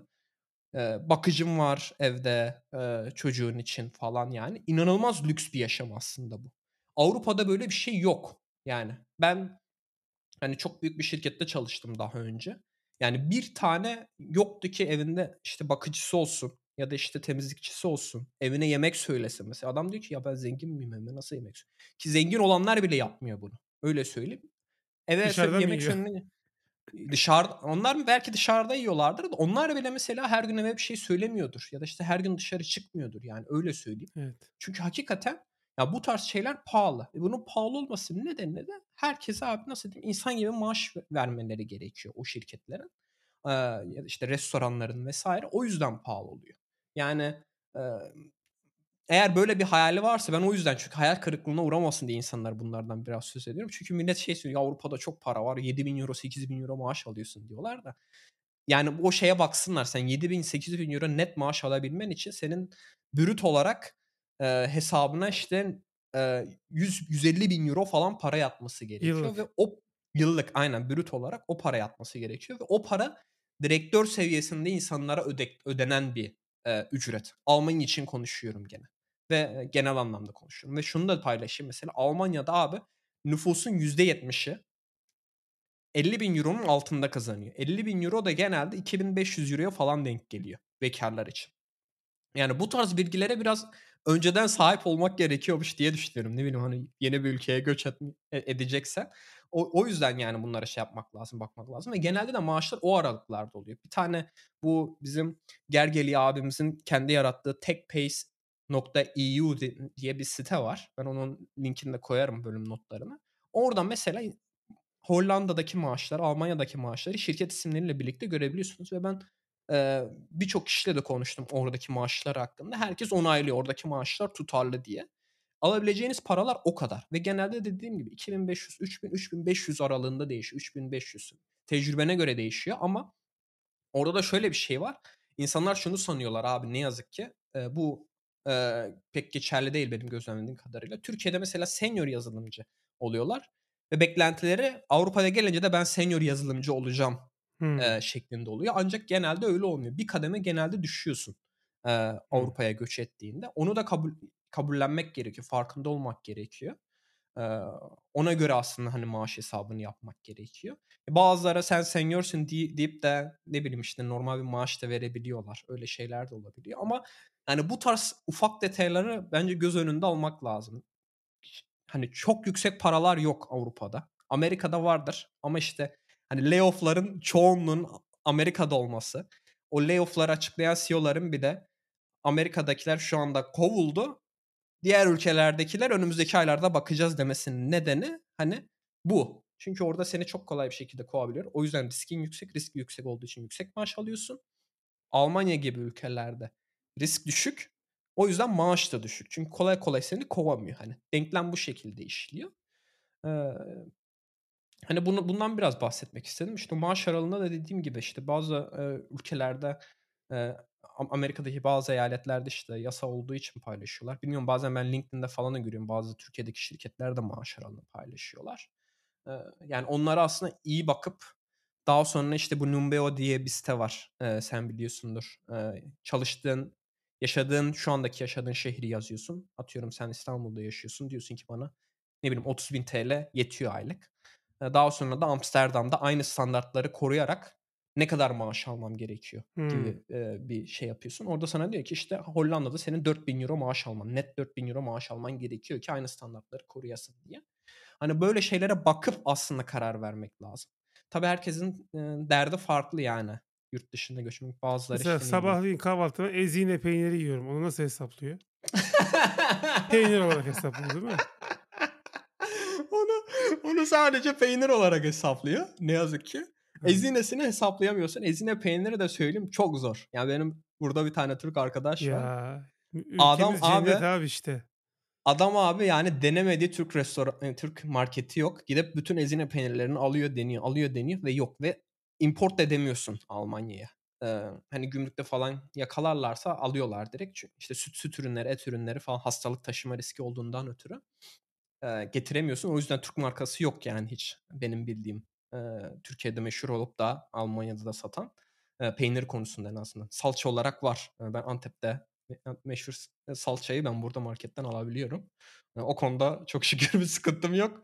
Ama, işte, o tarz şeyler abi bazılarında mesela, eee, nasıl diyeyim, öyle öncelikler olabiliyor. Ben anlayabiliyorum yani. Çöp şiş yemek her gün senin standardınsa o standardı, yani, burada bulman çok zor. Yani, her gün yememen mümkün değil. Eee, o yüzden, hani, ona göre hesap etmek lazım. Yani, dediğim gibi, yani, Almanya'da çok zengin, hani, şey olarak belki 3'üncü ya da 4'üncü ülke, eee, ekonomi açısından ama insanlar çok zengin değil, yani, burada. Çok düşük ücretlerle, eee, hayatını idame ettiriyorlar. Sentin hesabını yapıyorlar o yüzden marketlerde, eee, vs. Eee, onun bilincinde olmak lazım, eee, diye düşünüyorum. Çünkü bazıları, hani, çok uçuyor. Ya, Avrupa'da şu kadar para kazanılıyor, bu kadar para kazanılıyor diye. Değil abi, yani. Eee, gerçekten maalesef öyle değil. Eee, insanların genelde burada um umursadıkları şey de olmuyor. Onu diyecektim, yani. Herkesin önceliği farklı. Bazısı, işte, ne bileyim, benim çocuğum var, ben çocuğun okuluna para vermek istemiyorum. Çocuğum, işte, şöyle bir devlet okulunda rahat bir şekilde okusun. Ben çocuğumla parka gideyim, gezeyim, dolaşayım. Böyle, işte, sıkıntı yaşamayayım, hani, yaşadığım hayattan. Önemsediği şey o oluyor. Bazısı diyor ki, "Ya, ben çok para kazanacağım, çok para kazanmak istiyorum. O yüzden yurt dışında ya yaşamak istiyorum." diyor. O değil bence, hani, Avrupa için o çok geçerli değil. Eee, benim gördüğüm kadarıyla çevremde. Hani f farklı önceliklere göre farklı şekilde hareket etmek gerekiyor diye düşünüyorum. Bilmiyorum eklemek Ya, özünde şey iş şuraya geliyor. Bir maceraya atılırken, bir şey, bir değişiklik Hı. yaparken hayatında bir şeyden kaçmak değil de bir şeye doğru gitmek, Aynen. eee, Çok güzel gerekiyor. söyledin. Çok Eee, güzel bir söyledin. şeyden kaçmak için gidiyorsun. "Ya, bu ülkeye lanet olsun, ben bu ülkeden gideyim de nereye gidersen gideyim." diyenler Polonya'ya gidiyorlar. Neyse, Polonya'ya gidenler de alınmasınlar da. Ya, bilmiyorum ben Polonya'yı öyle şey yapmadım ama çok görmedim. Hani, görüntülerden görüyorum ama hani Kars'a gitsem de çok bir şey değişmezmiş gibi geliyor. Neyse. Eee, o yüzden bir şey daha iyi bir iş imkânı, daha iyi bir şey ve giderken de nereye gittiğini de bilerek gitmek lazım. Senin dediğin gibi, yani, burada, işte, eee, yemek masrafım ne olacak? Çocuğum okul masrafı olacak mı? Sağlık masrafım olacak mı? Bunların hepsini bilerek gitmek lazım. Ama ben kaçayım da nasıl kaçarsam kaçayım derseniz o zaman bu sürprizler sizi mutsuz edebiliyor karşılaştığınız Kesinlikle. değişiklikler ve tabii buradaki yaşamı da, eee, bir noktada özlüyorsun. Yani, sen oraya giderken neyi hissetmişsin? Çünkü ben şeyi görüyorum mesela Avrupa'da mutlu olanlar genellikle şey işte, "Sokakta kimseyle kavga etmiyorum. Trafikte bıçaklanma ihtimalim yok."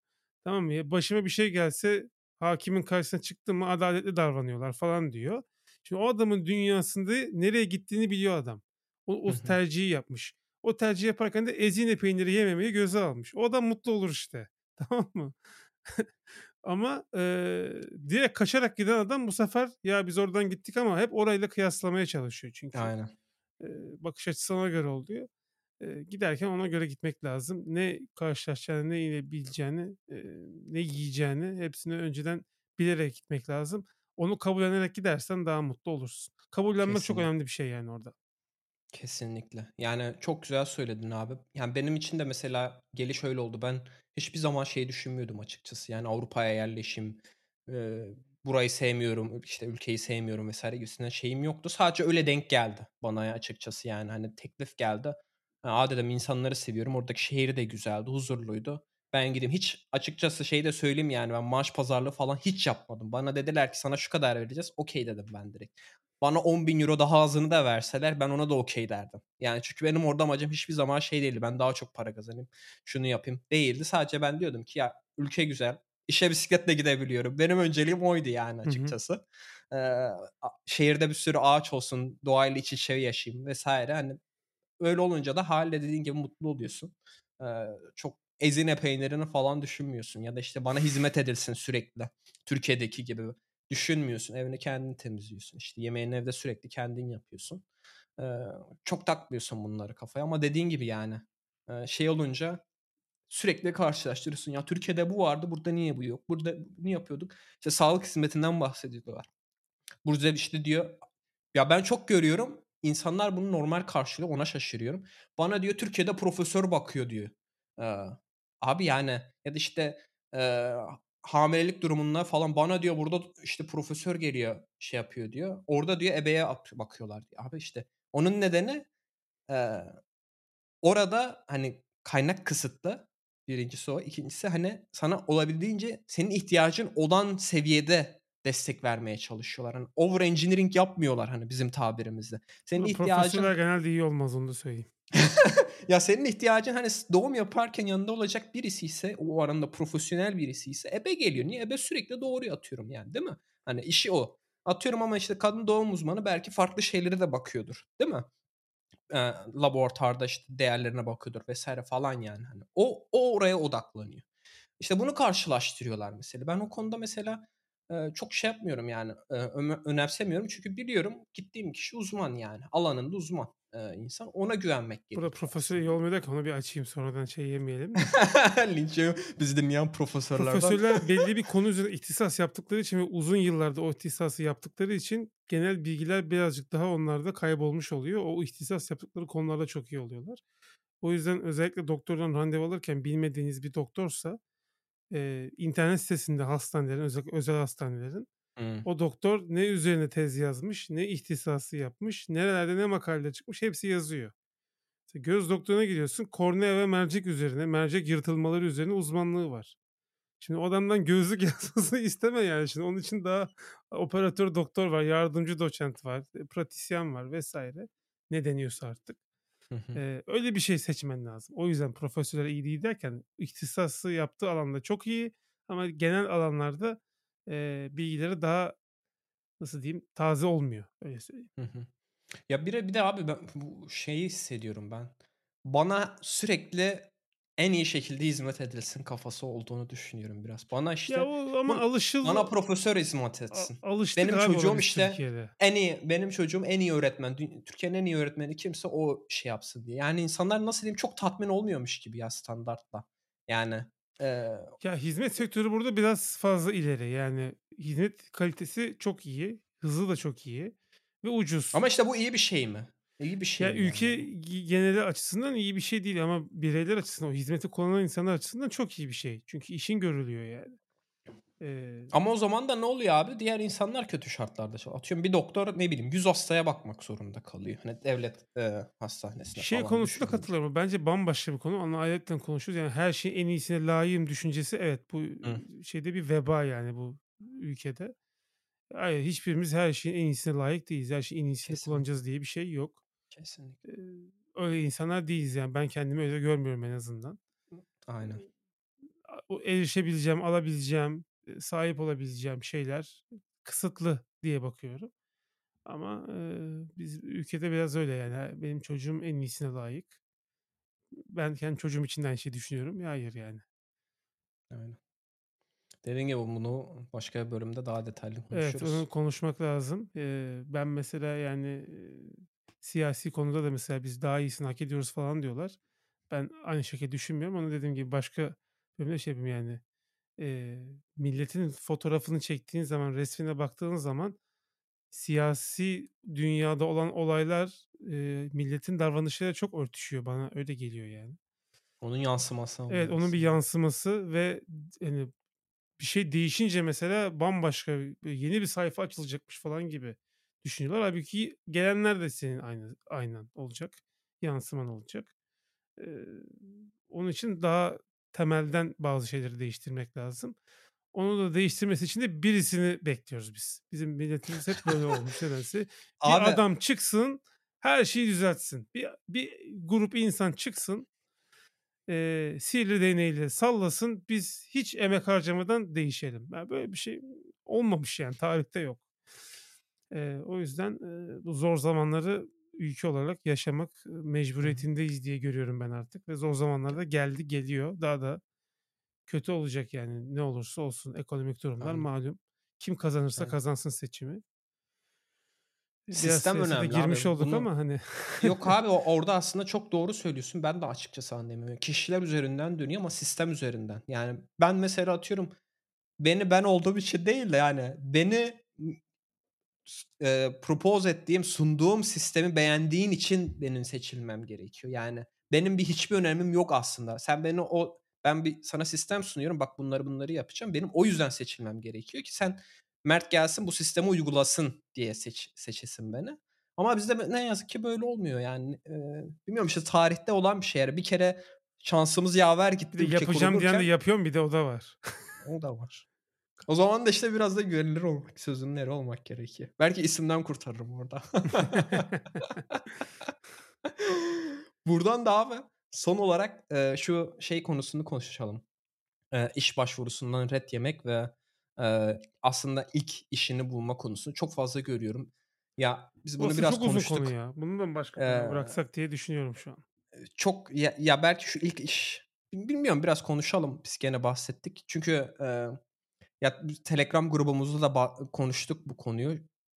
Telegram İşte grubumuz bayağı yaz kalabalıklaştı ve güzelleşti onu da söyleyeyim. aynen 70 kişiye falan ulaştık. Eee, Bu layoff'larla ilgili de bayağı derin tartışmalar döndü içeride.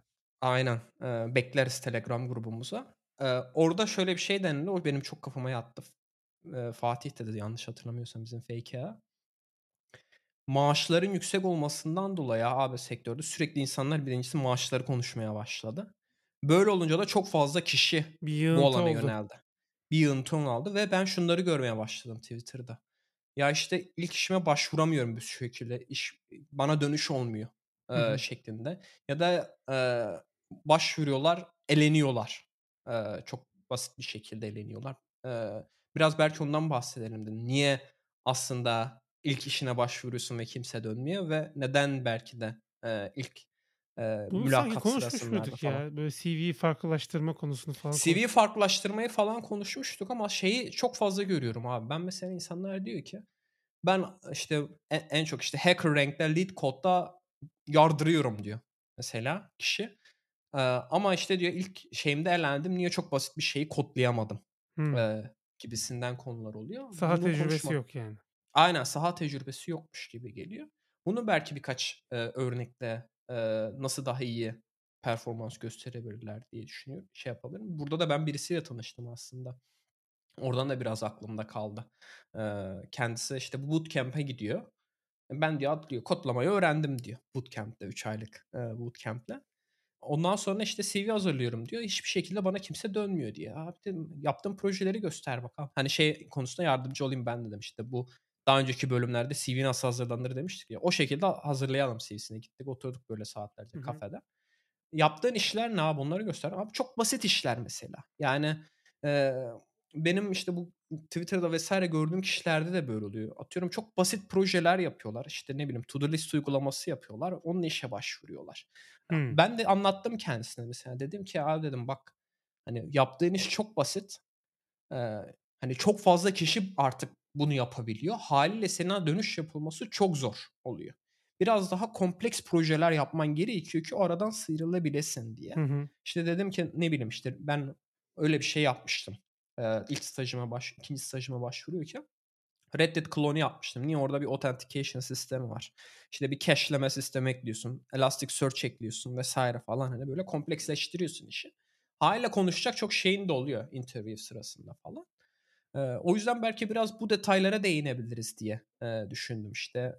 İlk işine çünkü çok fazla var. Ben inanılmaz bir şekilde görüyorum. İşte biz junior pozisyonuna giremiyoruz bir şekilde diyenler oluyor. Ben de ona da dedim bak dedim abi dedim okay sen belki programlamayı anlıyorsun biraz. Bir şeyler ortaya çıkartabiliyorsun ama çok fazla talep olduğundan dolayı artık şirketler hani ben program programlamayı anlayıp ba basit temellerini, eee, bilen kişilerden ziyade artık işe girdikten birkaç ay sonra ya da, işte, birkaç hafta sonra anında işe katkı sunabilecek insanlar arıyorlar. Eee, o yüzden senin de o seviyede olman gerekiyor. Hani, adam da haklı yani. Diyor ki, "Ya, ben o kadar gidip ona zaman harcayamam." diyor yani. Aaa, "Oturup ben onunla mı uğraşayım?" Bazısı, işte, ya da diyor, "Bana ödev veriyorlar, oturup onunla mı uğraşayım?" diyor diyenler de oluyor. O yüzden biraz bu konuları konuşalım farklı olarak dedim. Evet. Eee, Orada bir dilenme var aslında yani. Büyük, böyle kompleks proje yapmak için tecrübelenmen lazım. E, tecrübelenmek için biraz bir yerde çalışman lazım, eee, gibi bir, eee, dilemma da var. Yani ya kendi boş vakitlerinde, işte, bir sürü farklı şey öğrenip yapmaya çalışacaksın.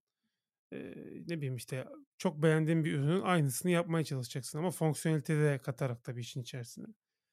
Eee, ya da UI'de mesela değişik şeyler deneyerek, farklı şeyler yaparak yapmaya çalışacaksın. Hani, öyle şeyler evet, birazcık daha ön plana çıkartıyor. Çünkü mesela ben de çok CV okuyup işe alma süreçlerine girdim Hıı. çalıştığım Tabii. yerlerde. Hani, 100 tane CV geliyor, bir kere zaten 70'i çöp. Eee, hiçbir şey yapmamış yani. Biraz onu biliyorum. Biraz, işte, bilmem ne sertifika bir de burada sertifikaların da hiçbir önemi yok benim gözümde yani. Bilmem nereden sertifika aldım. Şey değilse, spesifik konularda sertifikalar değilse, eee, bir önemi yok. Eee, onu eliyorsun, geriye kalıyor 30 kişi. İşte 30 kişi arasından da şeye bakıyorsun, eee, junior pozisyon bile olsa, eee, ne yapmış, bir GitHub'ında ne var? İşte, ne bileyim, eee, daha önceden nerede çalışmış ya da ne proje yapmış? Biraz onlara bakıyorsun tabii. Çünkü neticede şöyle düşün yani, inşaat yaptığını düşün, anladın mı? Ya, çimento karmayı bilen adam arıyorsun. E, ona göre daha önceden çimento karmış mı, karabiliyor mu ona bakarsın yani, hı. temelde. Yapmışsa o zaman onu işe almayı tercih edersin. Çünkü daha önceden yaptığı, bildiği bir iş. Biraz bu şekilde. O yüzden şirketin de aradığı tipte başvurular yapmak, o konuda biraz gelişmekte fayda var. Bol bol bilgisayarda vakit geçirmelerini tavsiye ediyorum ve, proje yapmak bedava yani onu söyleyeyim. Açık. API de var bir sürü public kullanabilecekleri. Public API'ları kullanarak hakikaten böyle bir şeyler geliştirsinler, bir şeyler yapmaya çalışsınlar. O zaman onları çok daha ön plana atacak o birikimi sağlamış oluyorlar. Eee, sonrası biraz daha kolay olur. Bir de tabii internship konusu da var biraz. Onlardan da bahsedeyim. Bazı şirketlerde hakikaten stajyer arıyorlar bir şey öğretmek için. Orada bile yine bir şeyler yapmış olabilmek, yani sadece, işte, ben bilmem Codecademy'deki React kursunu bitirdim değil de React'la şöyle şöyle bir şey yaptım, şu problemi çözdüm, bunu yaptım, eee, demek güzel bir şey. Tasarım gözünüz varsa mesela bu sizi frontend'de, mobil uygulama geliştirmede çok ön plana koyar. Eee, böyle birazcık daha kendinizi farklılaştırın. Yani sizin hedefiniz o CV'ler arasında dışarı çıkmak. Eee, böyle bir, eee, CV'leri böyle yan yana koyduklarında sizin CV'nizin orada böyle bir tık ön plana çıkması lazım. Diğerlerinden farklı bir şeyler yapıyor olması lazım ki o ilk işi bulmak sizin için daha kolay olsun. Hı hı. Ya, ben aslında şeye çok değinmek istiyorum abi, yani Ruby bilmek mesele değil bence. Yani JavaScript Tabii. bilmek mesele değil. Yani herkes biliyor artık onu da. Artık hani bunun nedeni de şu, belki önceden bunlar işe yarıyordu değil mi? Yani belki bundan 10 yıl önce Ruby biliyor abi hani sen örneğini verdin hatta. Sadece Ruby biliyor olmak seni değerli kılıyordu ama artık Ruby biliyor olmak değil de işte Ruby'nin şununun şununu biliyor olmak. Ruby'de bir şeyleri optimize ediyor olmak ya da işte Ruby'deki bir framework alanında uzman olmak seni ön plana çıkartıyor. Çünkü CV geliyor, adam skill'leri Ruby yazıyor, o kadar yani. Hani şimdi bunu ben de yazarım, sen de yazarsın. Herkes yazar yani. Bunu şey değil, ben onu anlatmaya çalışıyordum buradaki arkadaşa. Yani o hiçbir şey sunmuyor aslında. Hiçbir değeri yok orada senin sadece Ruby yazmanın. Seni o Ruby bilgini kanıtlayacak bir şeyler gösteriyor olman gerekiyor. Bunun nedeni de işte o, emm, arz talep meselesi. Yani öyle bir arz oldu ki artık herkes yazılım alanına yöneldi ki ki bence bu önümüzdeki gün yıllarda düşecek diye tahmin ediyorum. Artık bu layoff'lardan sonra falan insanların ilgisi daha da azalacak. Ya adam Hiç diyecek ki ya ben aç ya. Bilmiyorum bana öyle Çok geliyormuş geliyor gibi bana. geliyor. Ya yani artık diyecek ki ya şurada güvenli bir işe girelim. Böyle layoff'lar falan ol çok olmayan bir sektörde ne bileyim, eee, daha güvenli, iş şeyler vardır, sektörler vardır, eee, bir bir teknoloji sektörüne kıyasla. Be böyle olunca da abi, işte, arz çok olunca da hâliyle daha da seçici oluyor şirketler ve ben üzülüyorum açıkçası. Yani sürekli Twitter'da denk geliyor bana. Ya, biz ilk işimizi bulamıyoruz. Bir türlü junior pozisyon birisi mesela senior iş ilanı paylaşıyor. Junior pozisyon var mı diye sürekli soruyorlar ama, işte, sizin bayağı böyle bir ekstradan çaba göstermeniz gerekiyor. Bunun da nedeni çok fazla junior olmasının. O yüzden de sen, işte, Ruby ise Ruby ile proje yapman gerekiyor. İşte, Swift ise Swift ile ilgili projeler ve bazen ben projelere de bakıyorum abi açıkçası. Yani onu da söyleyeyim. Çok aşırı basit yapıyorlar. Tasarıma hiçbir şekilde özenmiyorlar. Yani atıyorum LinkedIn'e düşmüştü mesela. Ben iOS'te, işte, uygulama yaptım. Abi, yani o kadar kötü ki. Yani yani ben mesela şöyle söyleyeyim. Sen mesela hiç bilmediğin atıyorum Flutter olsun. Flutter'la sana uygulama yap deseler, yani ilk defa uygulama yapıyor ols olacak olsan bile, hani, güzel bir iş çıkartırsın. Niye? İşte o tasarım gözü olduğu için. Ama işte o olmayınca da bayağı bağırıyor yani, işte, yaptım benim, işte, tasarım gözüm yok diye. Ona da çok dikkat etmek gerekiyor. Hani, böyle böyle şeylerle artık daha da fazla zaman geçirmek gerekiyor. Ben o arkadaşla konuşunca adam dedi ki, "Ya, ben bunu niye yapayım? Ben buna ekstra niye zamanımı harcayayım? İşte, kapitalizm beni buna zorluyor." Hani, bu tarz yakınmaları oldu. Ben dedim, "Haklısın yani aslında normal şartlarda, hani, bunu şirkete girdikten sonra sana öğretilmesi, senin orada bir şeyler yapıyor olman gerekiyor." Ama artık çok fazla arz olduğu için şirketler o konuda biraz daha seçici oluyorlar ki ona da, eee, açıkçası biraz, eee, hak veriyorum yani. Eee, insanlar yani şirketler uğraşmak istemiyorlar. Eee, çok böyle basit seviyede bilgisi olanlar. Üniversite mezunu olsalar bile bazıları da öyle düşünüyor. Ben üniversite okudum o kadar. Beni ne Ya, alacaklar? evet, öyle bir şey var. Ben bu kadar üniversiteyi boşuna okumadım kafası var. O tehlikeli bir kafa yani. Aynen. Eee, bir de işte bu şey ret konusu var. Onun da çok, eee, üzü üzülüyorum bazen. İşte ya ben işe başvurdum, ret yedim diye. Ret yemek O! çok çok normal bir şey. Önce onu söyleyeyim yani. Eee, ne bileyim yani, hani, eee, ilişki hayatınızda belki lisedeyken falan nasıl, eee, kızlardan çok fazla ret yediyseniz, eee, benzer sayıda, eee, iş tecrü iş işi başvurularında çok ret yiyeceksiniz. Çünkü dediğim gibi yani çok spesifik insanlar arıyorlar. Çünkü kültürler çok farklı oluyor. Eee, ret yemek çok doğal bir şey. Eee, kimsenin bence üzülmesine gerek yok. Yani o konuda yeteneksizin, "Ay, ben çok kötüyüm, bir daha iş bulamayacağım." gibisinden düşünmeye de gerek yok.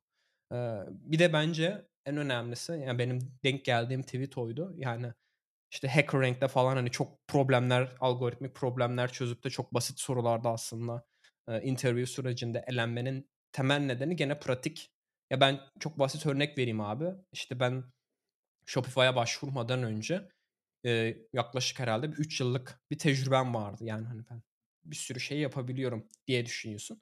Ama ondan önce bile ben oturdum, eee, sağ olsun bir ağam sayesinde, eee, pair programming yaptık abi ki o interview sürecine alışayım diye. Şey olmuyor yani, ya arkadaş benim ben zaten 3 yıldır kod yazıyorum. Senior developer olmuşum yani benim böyle bir şeye ihtiyacım yok kafasında olmamak gerekiyor. Yani, hı. işte, hep bu nasıl diyeyim, bu mütevaziliği, işte, ben en iyisiyim, ben şeyim, ben vurur kaçarım değil de bak ben daha önce interview yapmadım. Kaç yıl olmuş, eee, en son interview'imden. Gidip özellikle ben şunu tavsiye ediyorum bu tarz kişilere. Çok böyle samimi olmadığınız insanlardan rica edin. Atıyorum ben bunu söylemiştim mesela. Ruby yazıyorsanız Ruby Türkiye topluluğuna gidin. Orada inanılmaz iyi insanlar var. Onlardan bir tanesine deseniz ki, "Ya abi, işte, ben Ruby iş ilanına başvurdum. Mülakat olacak. Pair programming yapacağız. Onun için deneme senle bir pair programming session'ı yapabilir miyiz?" Hani, bu kişiyi sen tanımadığın için hâliyle aynı stresi yaşıyorsun. Eee, normal mülakatta olacak. Çünkü atıyorum arkada ben seninle mesela pair programming yapsam çok aynı stres, aynı ortamı yaratamayız seninle. Çünkü daha böyle samimi olur. Ama, işte, böyle, hani, çok az tanıdığın bir insan olunca hâliyle stres seviyen daha da yükseliyor orada ve bire bir aynı ortamı yaşıyorsun. Ben onu tavsiye ettim. Yani HackerRank'te okay, hani, harikalar yaratıyorsun, en zor problemleri çözüyorsun ama, işte, eee, interview sıracın sürecinde aynı rahatlıkta olamıyorsun. O yüzden git bir tane kişiye rica et ki eminim yani bütün topluluklarda öyledir. Ne bileyim, Java Türkiye'de de git, PHP Türkiye'ye de git. Yani oradaki gruba yazsan, "Ya benimle birisi pair programming yapar mı interview süreci için?" 1 saatlik iş yani. Benim yaptığım da oydu. Gittim ben o kadar, hani, Ruby bilmeme, şey yapmama rağmen oturdum 1 saat boyunca pair programming yaptık. Orada da, işte, atıyorum bir basitçe bir şeyler yaratmaya çalışıyorsun. O mesela bana inanılmaz yardımcı oldu. Çünkü interview sürecinde aynı şekilde, hani, interview oldu ve orada hiçbir şekilde stres yaşamadım. Eee, ve orada birçok şeyi de hatırladım. İşte, atıyorum yeni bir class yaratıyorsun, yeni bir metot yaratıyorsun. Metodun gidip testini yazıyorsun falan. Hani, böyle, nasıl diyeyim, ezberden değil de, böyle, nasıl diyeyim, pratiğim olduğu için çok daha, böyle, kolay yaptım. Eee, çok faydası oluyor. Yani bunu insanlar bence, eee, es geçiyorlar. Eee, hani, HackerRank'te problem çözmekten çok bence o stres kısmı aslında, daha önemli oluyor interview sürecinde. Senin ne kadar rahat yaklaştığın vs. Onu da, böyle, eee, araya not düşeyim dedim. Eee, umarım insanlara faydalı olur yani bu söylediklerim özellikle junior, eee, yazılımcılara. Eee, bilmiyorum senin bu konuda eklemek istediğin var mı? Bu konuda yok. Ret yemek. Eee, okay. E genel olarak eklemek istediğin bir şey yoksa Var, istersen var. yavaştan Bu layoff'lardan bahsettik. Eee, Apple'ın layoff yapmadığını henüz söyleyelim. O! Eee, Tim Cook da maaşının yarısını masada bırakmış.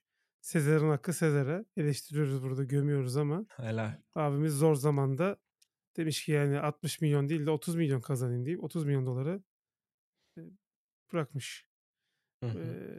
maaşından feragat etmiş. Tabii yine, hani, $30.000.000 da çok bir para olduğu için Ya, ama, yani, işte, $10.000'ın alıp herkes da $5.000'ını bırakmamış yani ama evet, tabii ki birçoğu yapmıyor. Zaten layoff'ların sebebi de bu yani. Kârlılık etkilenmesin, aman olan çalışanları olsun diye düşünüyor şirketler, patronlar. Aynen. Ya, bir şeye de değinmek lazım. Atıyorum oradaki tasarruf edilen 40.000 40.000.000 Apple'daki belki 10 yazılımcının şeyidir, yani, maaşıdır. Öyle çok yüksek bir para değildir ama oradaki bence semboliklik önemli bir şey. Yani, bakın ekonomi kötü. $30.000.000 Eee ya bıraktı. 60 E yani, $500.000 alsa staff developer yıllık 60 tane developer ediyor. 60 tane staff developer ediyor.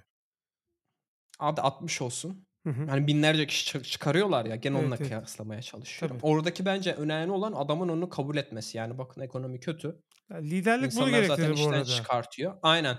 Zaten çuvalla param var bankasında adamın. Belki milyarder olmuştur artık o kadar, eee, Apple hisseleri. Çünkü adam girmeden önce Apple hissesi ve şimdiki Apple hissesinin karşılığı binde yüzde aynen %500 değil de, işte, %1000 artış, eee, gibi bir fark var. Adam zaten kazanacağı parayı kazanmış ki kendisi de zaten söylemiş.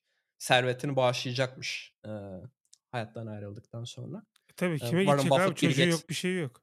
Warren Buffett, Bill Gates falan da aslında o tayfadan. Eee, gerçi onlar daha çok, eee, hayır kurumlarına bağışlıyorlar, kendi hayır kurumlarına. Onlar parayı idare edecek ama, eee, çok bence örnek alınası bir şey ama şeye de değinmek gerekiyor abi. Apple böyle bu, Google gibi, Facebook gibi inanılmaz bir hiring, eee, dönemine hiçbir şekilde girmedi. Tim Cook'un belki cimriliği sağ olsun.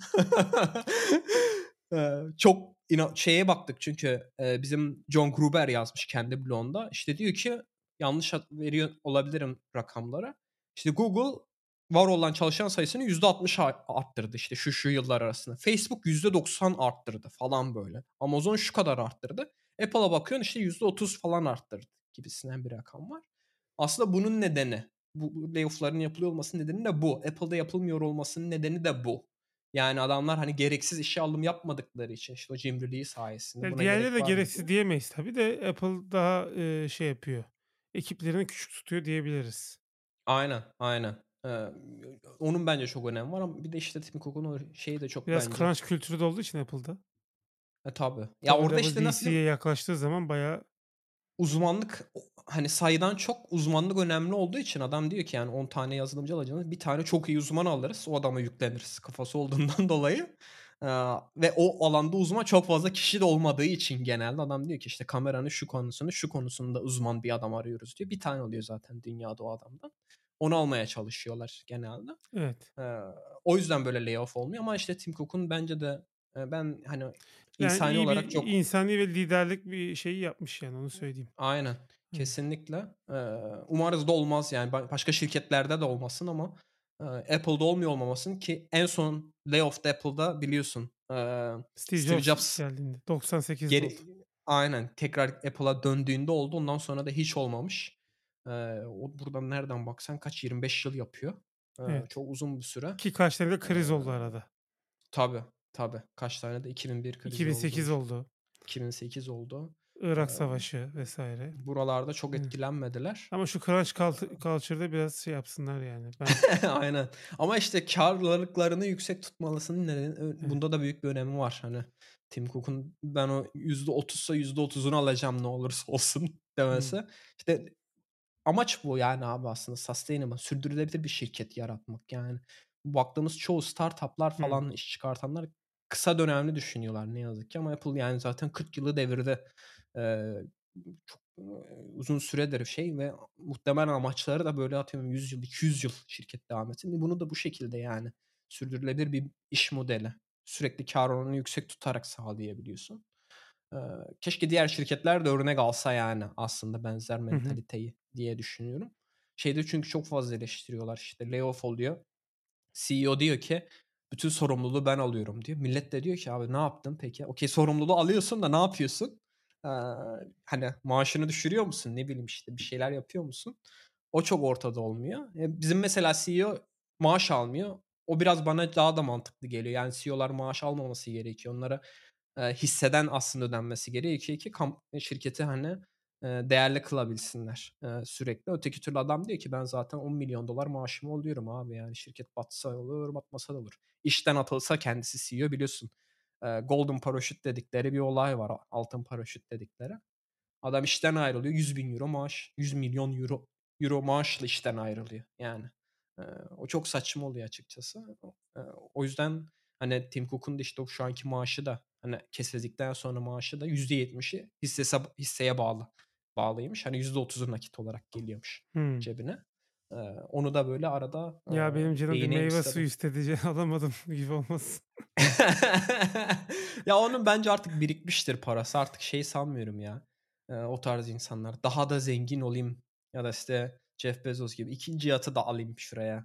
Eee, Türkiye'ye giderken onu kullanırım. Türkiye kıyılarına giderken onu kullanırım gibi şey çok olmuyor gibi Jeff Bezos. 2'nci yatı da alayım diye düşünmüyordur herhâlde abi ya.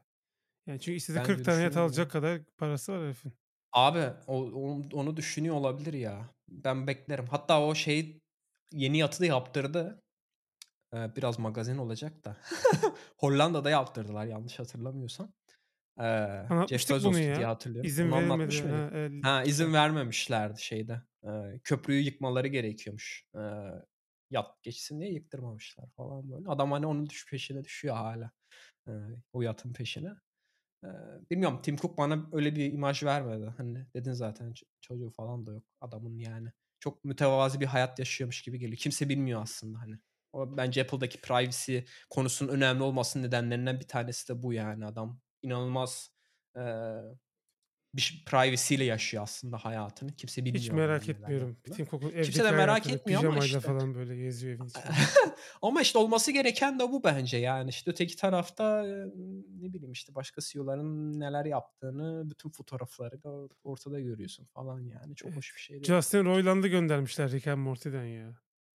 O da ha, bomba haber. Taciz, iddiasından dolayı. A! Şidde aile içi şey şiddet mi? Evi domestic violence mı? Öyle bir şeyden. Ha, Şey diyor Rick and Morty işte Justin Roiland'la ilişkini ilişkini kesti. Adult Swim kesti. Ama Rick and Morty devam edecek. Ulan adam hem Rick hem Morty. hem de dizideki diğer kalanları geri kalan karakterin yarısı yani. Microsoft için de kötü oldu. High on Life bu kadar popülerken bir anda bu olayla biraz şey Aynen. oldu. Microsoft'un talihsizliği diyelim. Neyse. Aynen. Eklemek istediğin başka bir şey var mı? yok WWDC zamanı Apple'ın kapısında mühendisler çarpışıyormuş deyip eee, bu espriyi yapıp sonra kapatalım. Peki o zaman, eee, Farklı Düşün'ün 90. bölümünde yine farklı konular hakkında sohbet ettik. Eee, bizi dinlemekten keyif alıyorsanız bize kahve ısmarlayabilirsiniz. Daha sonra, bizim Telegram grubumuza katılıp hem bizle bence daha da önemlisi bizi dinleyenlerle, Telegram grubuna bir şey ısmarlarlarsa katılıyorlar onu söyleyelim de. E, tabii canım aynen Onu $3'lık, söylemedik. eee, paketimiz var. Onu, eee, o aboneliği alırlarsa geliyorlar Telegram grubumuza. Çok güzel muhabbet dönüyor açıkçası. Ben çok şey öğreniyorum, eee, bizi dinleyenlerden. Eee, herkes çok saygılı. Ne bileyim fikirlerini çok özgürce Şimdilik. ifade ediyorlar. Linç edilen yok. Eee, o yüzden büyüdükçe çünkü şey olur. Eee Aynen onu iyi bir kontrol etmek seviye gerekiyor. düşer yani. Aslında onu da söyleyelim yani $3 olmasının nedeni, eee, ne bileyim biz para kazanalım oradan şey değil. O bir nasıl diyeyim, eee, hani barlara falan giriş ücreti koyarlar ya onun bir nedeni var yani. Adam o bara giriş ücretinden para kazanmıyor yani. Herkes giremesin diye, sokaktan geçen adam da gelmesin diye. Bizdeki de benzer mantık aslında. Yani hani oradaki bir azıcık bir giriş ücreti birçok aslında ne bileyim sorun yaratabilecek insan, herkesi demiyorum tabii ki. Sorun yaratabilecek insanlara, eee, gelmesini engelliyor. Baş başka işte nasıl konferanslarda falan da söylüyoruz değil mi? Azıcık Hımm. bir ücret koyunca çat diye bakıyorsun. Normalde 100 kişi gelecekken 20 kişi. Ha diyor ki bu 20 kişi hakikaten ilgileniyor, eee, bu konferansla diyorsun ve gerçekten de geliyor 20 kişi. Hı hı. Benzer durum aslında yani bizim herhangi bir, eee, para kazanma hırsımız, eee, falan yok açıkçası. Çok şükür ikimizin de Evet. işleri var. Eee, eee, bunu sadece hobi olarak yapıyoruz, profesyonel olarak yapmıyoruz. Her neyse bizi Twitter'dan da takip edebilirsiniz dilerseniz. Eee, bir sonraki bölümde görüşmek üzere. Hoşça kalın.